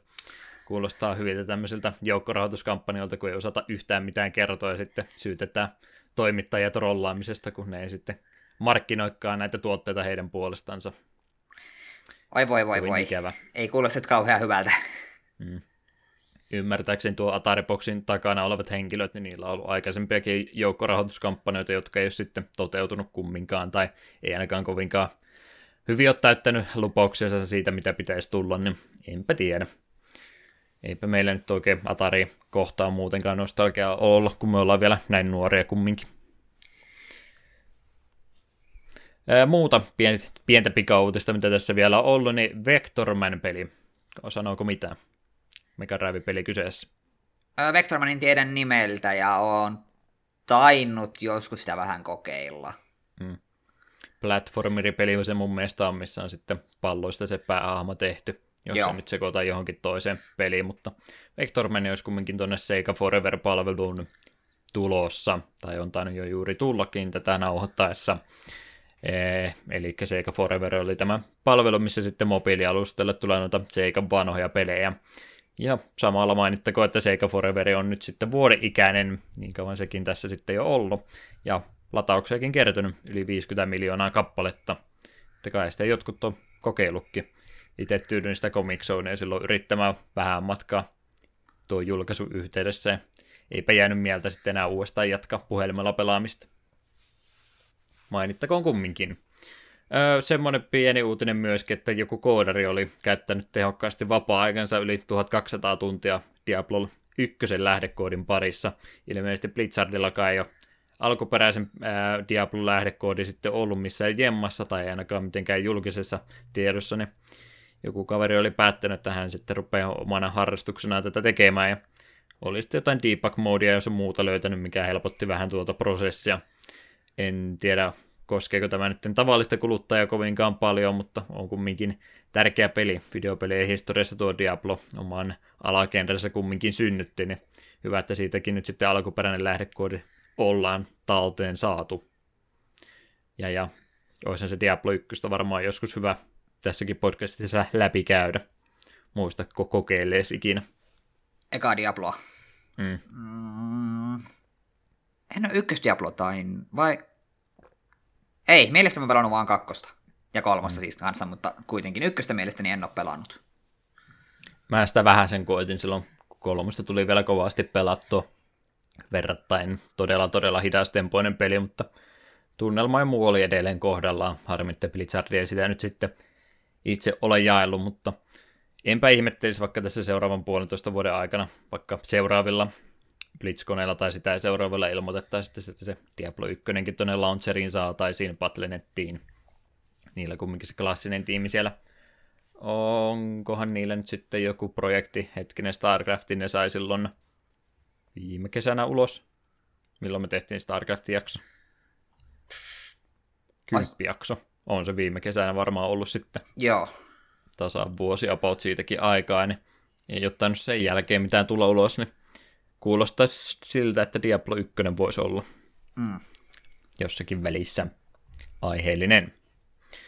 Semmoiset uutiset tähän E3 ja muuta pientä sen ympärillä, niin ei mitään tuo jännempää.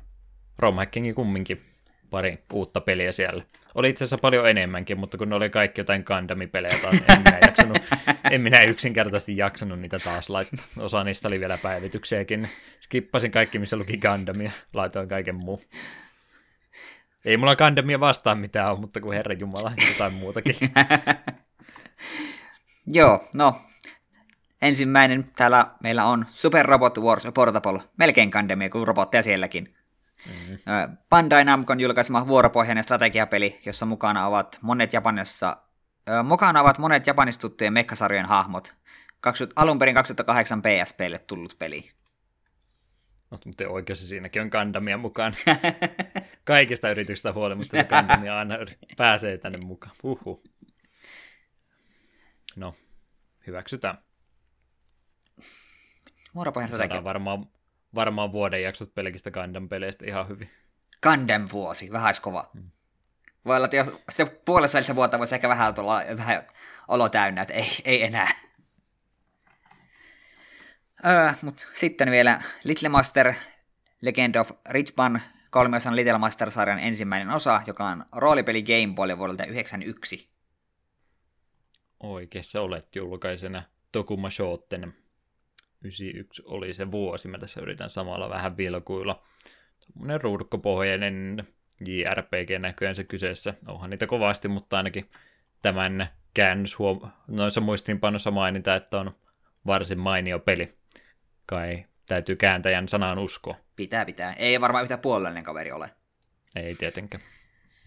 Kääntäjänä oli hetkinen, kukapas olisi nimeltänsä. Chatos Hacks on ja Niitäkin oli tarkoitus mainita, unohtui tuosta edellisestä, mutta se oli Gundam-peli, niin ei anneta hänelle kunnia siitä. Näin ollen olisi varmaan uutisotsikko-segmentti käyty tältä jaksolta läpi. Pidetään pikkuinen musiikkibreikki ja palataan tuohon Fantavisionin äänimaailmaan palla-julkaisusta, eli tästä Eurooppa-julkaisusta, mitä me Eetun kanssa nyt pelattiin, niin kuunnellaanhan siitä pari kappaletta, sitten se olisi varmaan itse pelistäkin tarkoitus pikkasen jutella.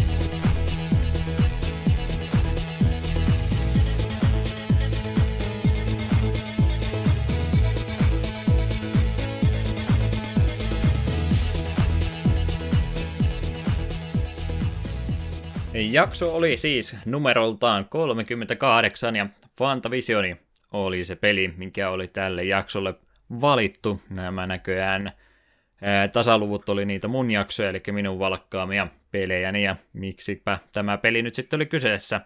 Oli se varmaan aika silitysten.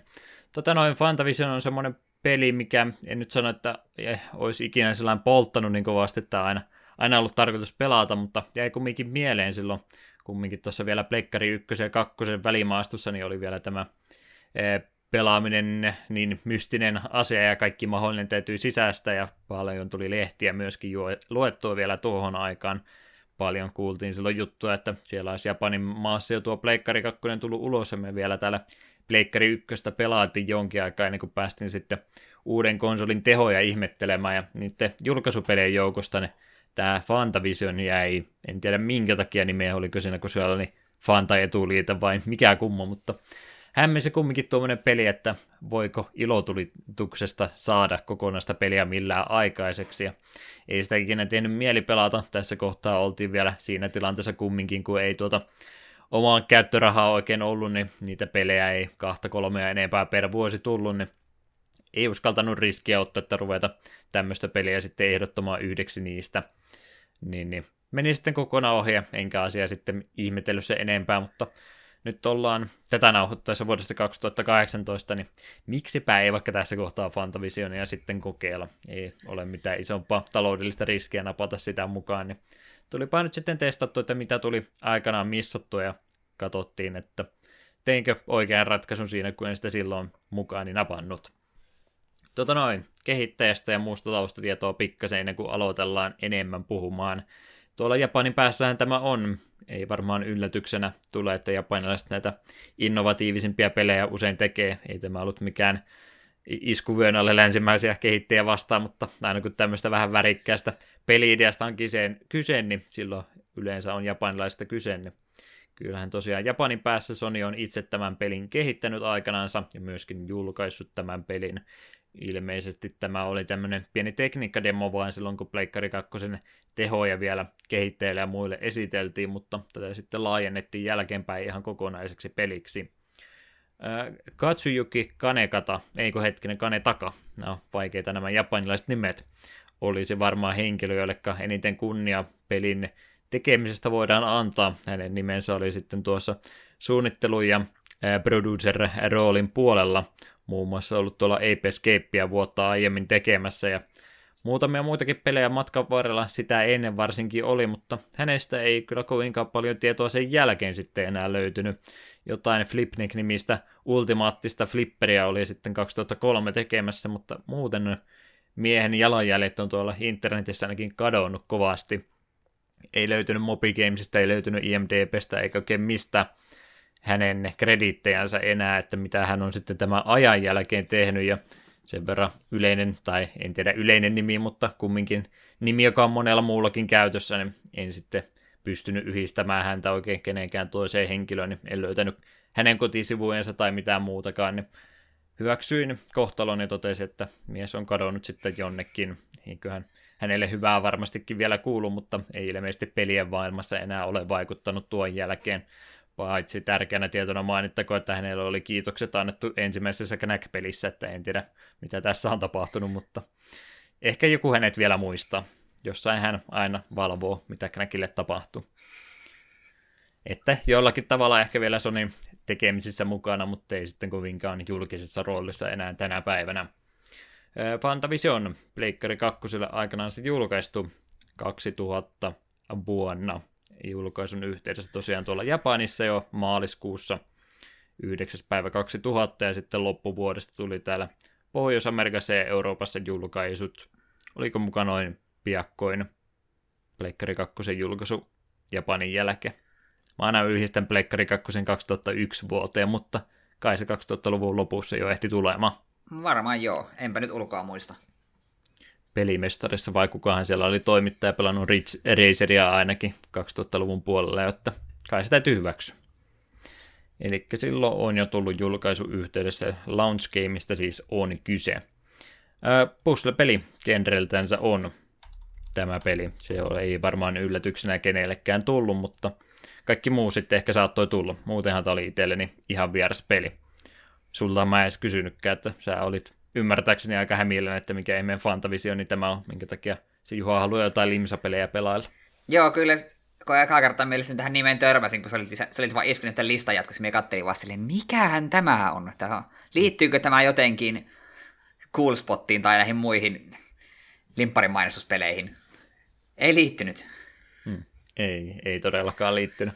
Joo, mä olin aina ajatellut, että kyllähän nyt kaikki Fantavision on nimeltä ainakin kuullut, mutta ei kannata olettaa ikin. No siis voihan se olla, että on joskus tämän nimen kuullut, sitten katsonut joku ilotulituspeli ja unohtanut asian välittömästi. Hmm. No, semmoisia pelejä hyvä tässä takapelkyssä läpi on käydä. Toiset on unohtanut, mutta me vielä pakotamme itsemme näitä pelaamaan. Huomaa verbi pakottaa. no niin, Fantavisionista sitten puhutaan mukavia asioita. Pystyisitkö Eetu tarinasta kertomaan mitä? En. Se Ei oli, pysty. Siinä ammuttiin ilotulituksia, tuli, tuli ilotulituksia, ja alkuvideo ei auttanut yhtään. No se hämmensi entisestään vaan.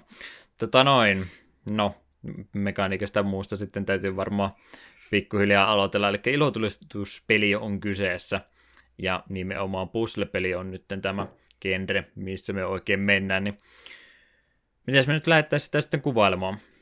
Ilotulitteita reunasta, ensiksi alareunasta, myöhemmin se kentässä sitten muistakin reunoista ammutaan niitä valopalloja kohti taivasta, ja pelaajan tehtävänä siinä sitten on kursorinsa kanssa räjäytellä niitä ennen kuin ne ehtii ruudulta katoamaan.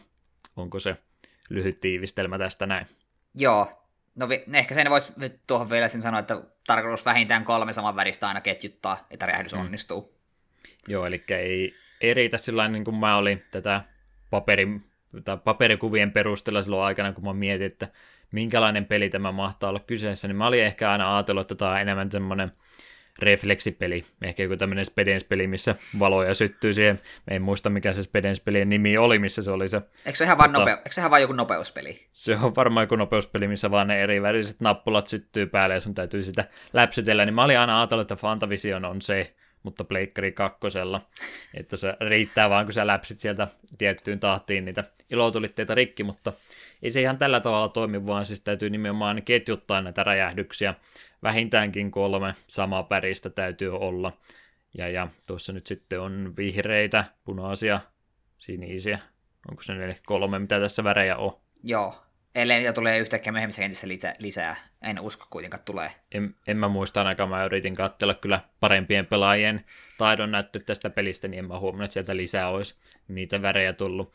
Mutta siis kolme värisiä palluroita, ilotulitteita tuossa on, mitä pitää mahdollisimman, no ei mahdollisimman nopeasti, mutta vähintäänkin ajoissa ennen kuin ne ehti sammumaan kokonaan, niin räjäyttämään ja kolme samaan väristä kerrallaan täytyy saada, että ei voi vain yksi kerrallaan sieltä lätkiä niitä, niin kuin jossain Duck Huntissa ampua niitä alas, vaan nimenomaan täytyy ketjuttaa saman värisiä. Ja, ja, ja ja siinä onnistuu kyllä se ketjuttaminen sitten muillakin tavoilla, ettei tarvitse pelkästään niitä samanvärisiä, vaan odotella, että tulee tarpeeksi monta, vaan sä voit sitä ketjua sitten jatkaa eri tavoilla.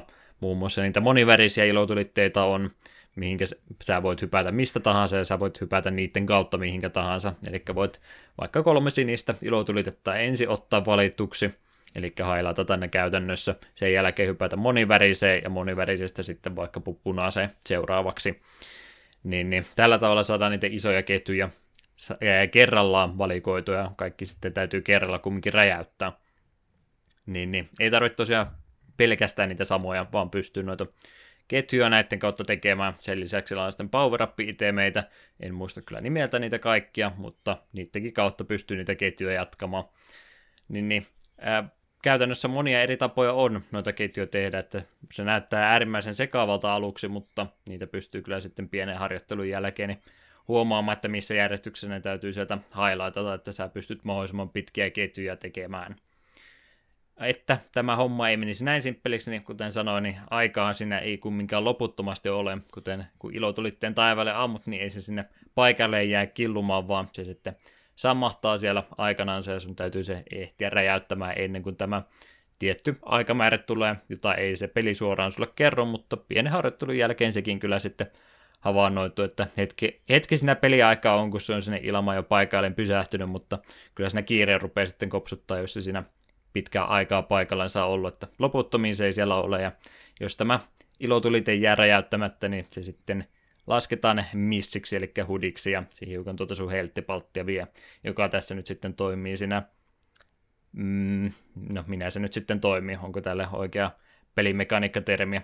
Sama kuin Tetrixissä tulisi liikaa rivejä täyteen, niin Fantavision, niin toi toi äh, häviösteitti on siinä, että sä liian monta missä, että loppuu heltti kesken. Jep. Kyllähän tästä juttua nyt kumminkin tulee.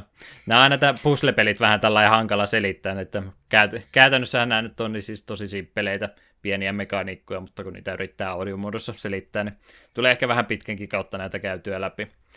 Mutta tosiaan ilo tuli tästä toiseen. Tarkoitus on hyppiä, räjäytellä ne ennen kuin aikamäärät tulee täyteen ja päästä kentät sitten sitä kautta loppuun. Tota, tota, mitäs kaikkea muuta siitä nyt sitten voisi sanoa? Tuleeko sulle jotain mieleen ennen kuin mä hyppään jonkin ihan toiseen asiaan? Öö, no ehkä mekaniikkojen kannat, mekaniikoissa mainita myös sen, että jos sait muodostettu mikä Starmine vai minkä sanaan, en tiedä miten se tapahtui, välillä saat jotain kirjaimia, mm. niin sitten pääsi semmoiseen bonuskenttään, missä tuli ihan hirveällä tahilla noita, noita ilotulitteita ja sieltä sai pistekerrointa tai pisteitä aika hemmetisti kerättyä itselleen. Ja myös vissi helttiä sai myös, eikö se helttiä saanut takaisin mitä pidempiä ketjuja se teet tai siihen suuntaan. Me yritin asiaa seurata, mutta me en ihan ollut varma, milloin sitä tuli lisää. Joo, toi on ihan hyvä muutenkin mainita, että tuossa ei kaikkea pysty oikein seuraamaankin, niin menee tuommoiset periaatteessa ihan simppelit mekaniikat ohitsekin, koska sulla ei ihan kaikki tuo huomiokyky riitä kaikkien mahdollisen seurata, mutta helttiä tuossa muuten on tosi vaikea takaisin saada. Niin, niin siitä Starmineista tosiaan, niin se on siitäkin tärkeä maininta, eli se Starmine on tarkoituksella tehty semmoiseksi vähän tämmöiseksi minipeliksi, missä sä et todennäköisesti, kyllä sä pystyt kaiken räjäyttämään, mutta todennäköisesti et ehdi. Siinä Starmanissa ehkä parhaiten myös esille tulee sitten se räjähdysten aiheuttama ketjureaktio. Eli sun pelkkä se, että sä manuaalisesti räjäytät niitä, niin pelkästään siihen ei tarvitse tukeutua, vaan tietynlaiset räjähdykset sitten aiheuttaa niitä efektejä, että jos siinä semmoinen iso valosuihku tulee tiettyyn suuntaan, niin se räjäyttää kaikki sama väriset ilotulitteet siitä lähistöltä, mikä helpottaa pelaajaa toki kovastikin, mutta mun mielestä toi on ehkä se isoin elementti tässä pelissä, minkä takia mä en tästä kumminkaan loppupeleissä kovinkaan paljon tykännyt. Eli tuo helpottaa kovasti pelaamista, toki joo, mutta se on semmoinen asia, että sitä on tosi vaikea niin kuin hallinnoida, joka johtaa siihen, että kun sä et oikein pysty suunnittelemaan sen käyttöä, niin sä vaan räjäyttelet ja toivot parasta, mikä on mun mielestä puzzle-peleissä niin tosi surkeata suunnittelua, että yleensä nyt Tetriksessä ja muussa sä tarkoituksella teet tietynlaisia kuvioita ja muitakin esimerkkejä voi antaa. Saa semmoisen hyvän flow-tilan, sä tiedät tasan tarkkaan mitä sä teet, mitä sä tulet seuraavalla vuorolla tekee. Fantavisionissa, kun vähänkin ensimmäistä 30 sekuntia on mennyt ohi, niin sä rupeat huomaamaan, että sä et oikein kaikkien pysty niinku varautumaan, ja paras strategia tuossa pelissä on vaan räjäyttää ja toivoa parasta. Joo, ja esimerkiksi mainitsin niistä power Mm. Minulla ei ole mitään hajoa, mitä mikäkin power teki. Minä vaan otin ne ja annoin itseni RNGn luo voimin. RNG mm. suojele minua tältä kaikelta pahalta. Tutorialithan tuossa, tuossa pelissä kyllä on, mutta ei nekään nyt hirveästi tuntunut mua ainakaan tuossa auttava. Ja ehkä tuohon pelin pystyisi jotenkin fiksummin tekemään, että siinä olisi vähän enemmän sitten aikaa opetella nämä mekaniikat ja muut. Tuossa ei siis varsinaista semmoista, kent... no siis kentät siinä jo on, mutta ei ole semmoista tasasta oppimiskaarta, että sä pystyisit kunnolla parantumaan tuohon peliin. Tuo nimittäin nap, nappasee tuo pelin vaikeustaso yllättävän nopsaa. Mulla ainakin meni ekaan kentän aikana jo monta yritystä, että me ei päässyt edes ekalla kerralla tuota ekaa kenttää läpi, kun meni niin hämilleen, että mitä tässä täytyy tehdä. Ja sitten just niin se, kun siinä ruudulla on yksinkertaisesti niin paljon sitä tavaraa yhtä aikaa, niin mä ainakin on niin puoli tuntia mä yritin kovinkin tarkasti miettiä niin kuin kaikki aivonystyrät otin ottanut käyttöön, yritin kaiken mahdollisen suunnitella etukäteen, ja sitten mä huomasin, että jos mä vaan rämpytän tätä ympyrää koko ajan, niin tää on aika lailla sama tulos, mutta vähän paremminkin jopa.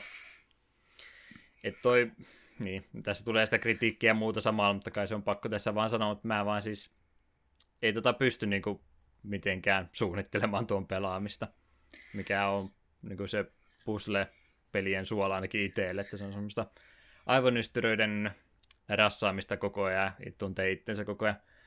Että paremmin pelaa ja fiksumpa olo itsestänsä, että tämä nyt oli vaan sitten vähän semmoinen iloinen valoshow, mikä se oli varmaan tarkoituskin olla, mutta mä en sitä yhtä enempää irti saanut sitten kumminkaan, että asioita vaan räjähteli ruudulla, en tiedä miksi, mm. mutta räjähteli kumminkin. Mm, ja tuossa suunnittelussa sanoin, niin sehän näyttää sille sille, että next, seuraavaksi tulee tässä muodossa tämän väriset. Että periaatteessa sun pitäisi pystyä suunnittelemaan, mutta kun et se kerkeistä koko aikaa, että mitä sieltä nyt tulee, kun sun taivaalla on miljoona muuta ilotulitetta samaan aikaan, ja sitten tulee power ja aah, ei, mie, mm. alusta alkaen pelaa, ja mie kanssa sille ensimmäiset 10 minuuttia, kun ymmärrin sen mentaliteetin, että okei, kolme, kolme voi ketjuttaa, ja sitten voi hypätä tuommoisen monivärisiä ketjutta lisää, okei, silleen sä pelasin, ja sitten aika nopeasti meni vasta, okei, rämpitellään nappia ja toivotaan parasta. Mm.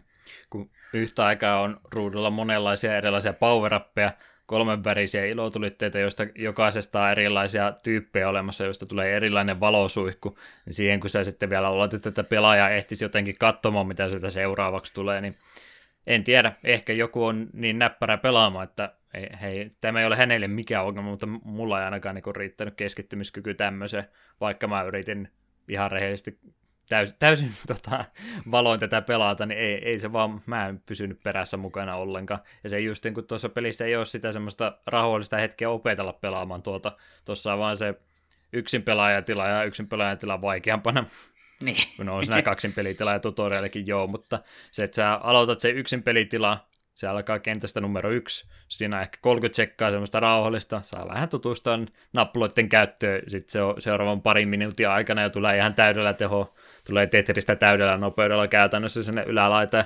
No, no kyllä sä jo tiedät, mitä tässä tapahtuu, että ei muuta kuin siitä räjäyttelemään vaan. Mm. Mulle kyllä ekan kentän pääsin heti ekalla yrittämällä läpi, ja pääsin saman tien kenttään numero neljä, mutta se sitten se neloskenttä vaan niin oli täysin mahdoton mulle. Me kaksi tai kolme kertaa siihen neloskenttään pääsi, joka kerta siinä tuli game over. Me en vaan kerennyt. Me en mm. yksinkertaisesti edes random rämpyttämällä me en kerennyt, koska siellä en kerennyt osoitella oikeaan suuntaan, niin siinä se oli sitä avaruuskenttää, niin siellä niitä ilotulit välillä tuli sivusta ja vaikka mistä, niin minun aivot ei riittänyt mm. se kenttää. Ja mulla oli käsi ihan kauhean väsynyt kaikilla kerralla, kun pääsin neloskenttään, kun lämpyttelin sitä nappia niin voimakkaasti. Tässä kohtaa varmaan syytä tarkentaa, että minkä takia sä et kaikkea moiseen kerkeä. Tämähän olisi tosi näppärää, jos tämä olisi tämmöinen pädipeli, että sä painelet sormilla, että missä järjestyksessä sä haluat asiat räjäyttää, mutta tämä ei ole pädipeli, vaan tämä on Pleikkari 2 peli. Niin se, miten tämä ohjausmenetelmä tässä pelissä nyt siis toimii, on sun vasen tatti on se, millä sä tähtäät, ja sun kursori on käytännössä oma yksikkönsä. Eli sä et siis valkkaa sieltä suoraan, että mä otan tuon, tuon, tuon, tuon, tuon, vaan sä tähtäät johonkin suuntaan, painat X, sun kursori lähtee liikkumaan sinne suuntaan. Kyllä se toki hakeutuu siihen hyvin, ettei sun tarvitse kutakuinkin sinne päin ja X, niin se menee sinne. Mutta onhan tämä niinku käytännössä nyt, kun nykypäivänä on kaikki kosketusnäytöt ja muut, niin rupeaa parikymmentä vuotta vanhaa pelejä tämmöisellä ohjeussysteemillä yrittämään, niin on tuo aikamoinen blast from the past. Joo, kyllä niin, nyt kun mainitsin, kosketusnäytöllä tuo olisi voinut olla huomattavasti miellyttävämpi kokemus. Se olisi kerennyt reagoida paljon nopeammin. Sepä juurikin, mutta tuo ohjaussysteemi, mikä tuossa on, niin se selittää se, että minkä takia kaikki ei vaan yksinkertaisesti ehdi sitä keräämään, kun se ihan täysin tarkka toisena ei ole. Mulla ainakin kävi välillä sillä varsinkin monesti kun nuo ilotulitteet tulee, niin ne tulee yleensä yhtenä aaltona sieltä samalla korkeudella, niin yrität sieltä sitten ne tietyt valita samalta riviltä niin se on yllättävän vaikeaa. Sitten siinä käy sillä, että kun siellä on se yksi väri, mikä sun piti linkata eri tavalla, mutta se kursori menikin nyt jonnekin muualle, sinne jää se yksi pieni punainen ilotulite yläkulmaan, seuraavassa aallossa ei tule yhtään punaista ilotulitetta, se vaan jää sinne, sä et voi asialle tehdä enää siinä kohtaa yhtään mitään, ja se menee hudiksi ja helttiä lähtee, ja heltti ei oikein takaisin sitten sen jälkeen saakka. Joo, tuo kuulostaa, niin. kuulostaa tutulta, juuri noin minulle kävi. Mm. Turhauttavaa. Että jos tätä nyt ei oikein rupeaa ajatuksella harrastamaan ja opettelemaan tämän pelin pelaamista, niin todennäköisesti tulee peruspelaajan kokemus olemaan kaikilla tuo sama, että tarpeeksi tarkasti tuota ei vaan tuommoisella ohjaussysteemillä pysty pelaamaan. Ja se vielä, että vaikka se rämpyttäminen aluksi tuntuukin ja mainiolta strategialta, niin se kursorihan tai se valitsin, mikä se mahtaakaan oikein termisillä olla, niin sehän aina pysähtyy sitten, jos sä rämpytät sitä pitkillä matkoilla, se pysähtyy, kun sä painat X uudestaan, niin sekä ei aina sitten ole se oikea taktiikka. Jep. Ja etenkin just kolmosen neloskentässä, kun kenttä rupeaa pyörimään, ja tulee vähän missä sattuu, niin välillä välimatkat, missä sinä olet vasemmassa ylänurkassa ja oikealta alanurkassa tulee se, mihin sinä haluat tähdätä, niin X-rumpaaminen ei ihan hirveästi auta sun tilannetta. Mm. Joo, sen verran se peli sen yrittää vähän muuttaa menetelmäänsä, että se loppupäästä, tai ei se loppupäästäkään, vaan kolmoskentässä se taitaa sitten sinne avaruuteen jo suunnata, niin Joo. sen jälkeen rupeaa ne ilotulitteet tulemaan muualtakin kuin sieltä alalaidasta, niin sen jälkeen se sitten oikein villiksi menee, ja mulla oli jo pääpyörällään sieltä, kun ne alhaaltakin tuli, niin ei voi kuvitella, kuinka vaikeaa se sitten sen jälkeen on. Joo, ilmeisesti kahdeksan kenttää tuossa on, siinä mielessä ei pitkä, mutta neloskenttä oli minulle ylitse pääsemätön, niin se kahdeksan kenttää on ihan liikaakin suorastaan. Hmm.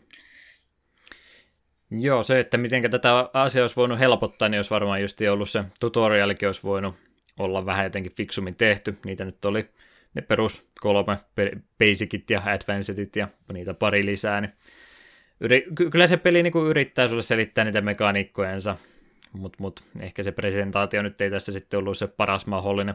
Muutenkin tuossa huomaa, että se on ilmeisesti ollut tota, tota, japanilaiseen selostukseen tehty se tutoriaali, koska se on niin dupattu päälle.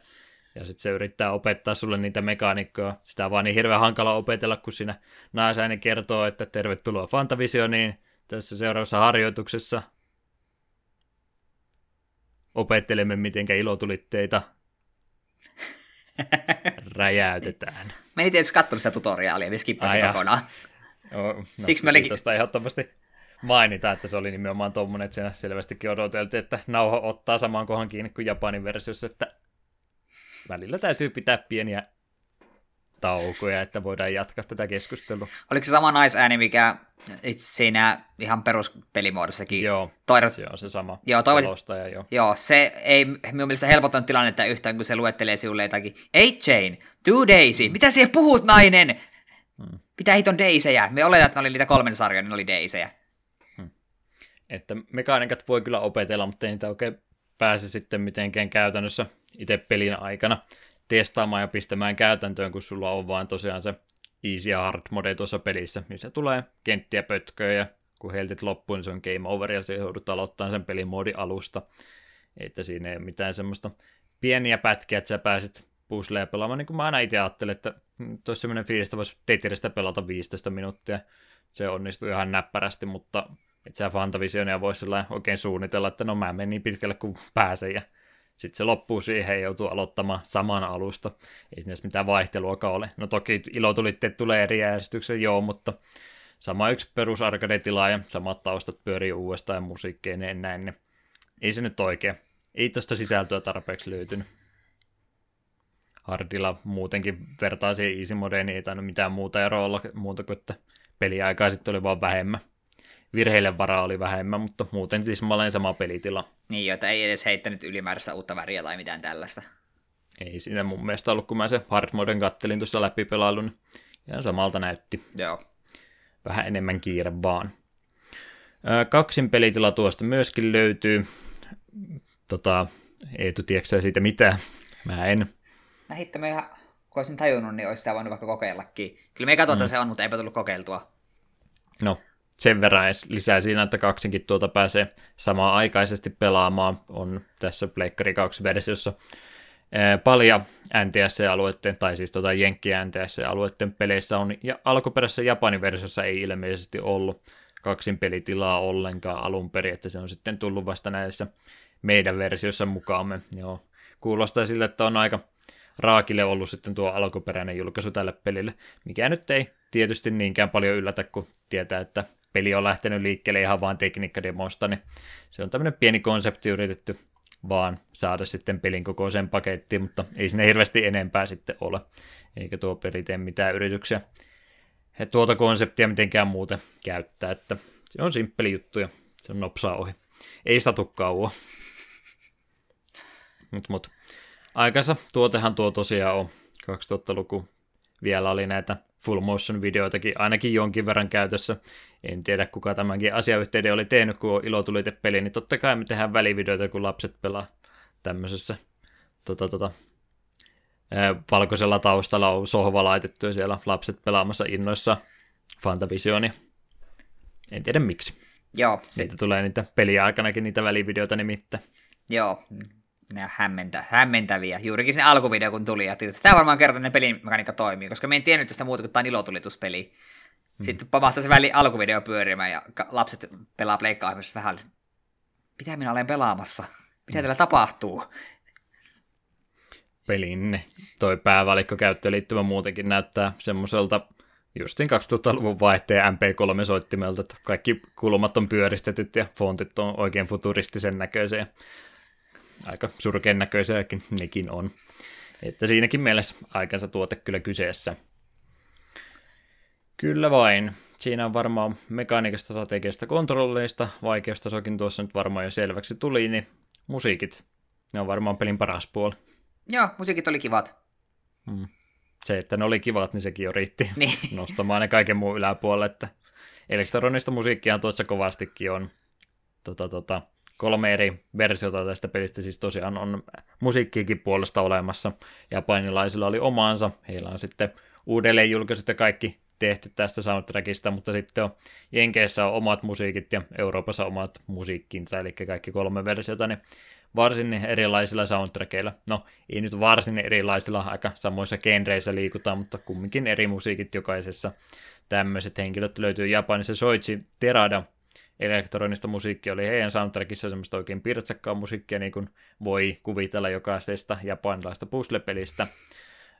Pohjoisessa tai Pohjois-Amerikassa siis Ashif Hakik-niminen henkilö, myös elektronista, mutta vähän New Age-elementtejäkin sitten lisätty siihen mukaan, ja EUssa tämä piti tarkistaa vähän muualtakin, mutta Jim Croft-niminen henkilö tuli vastaan.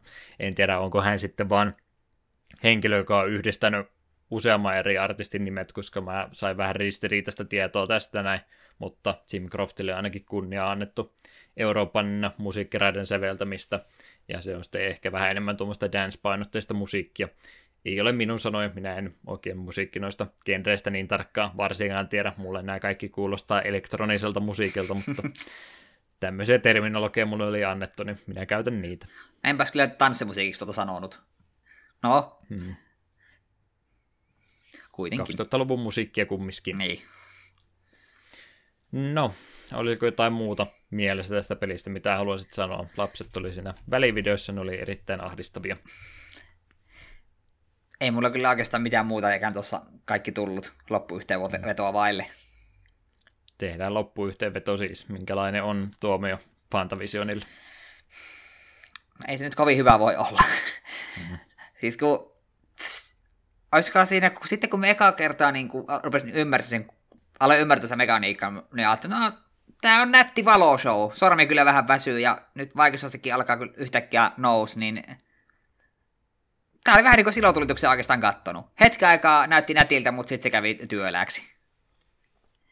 Viisi minuuttia oli hauska. Niin, kun... Tuli jo kaikki nähty. Aivan. Siinä mielessä tämä kyllä mallintaa ilotulitus täydellisesti, että tämä on itse asiassa aika hyvä peli. niin, ilotulitussimulaattori. Enpä ole ajatellut asiaa näin.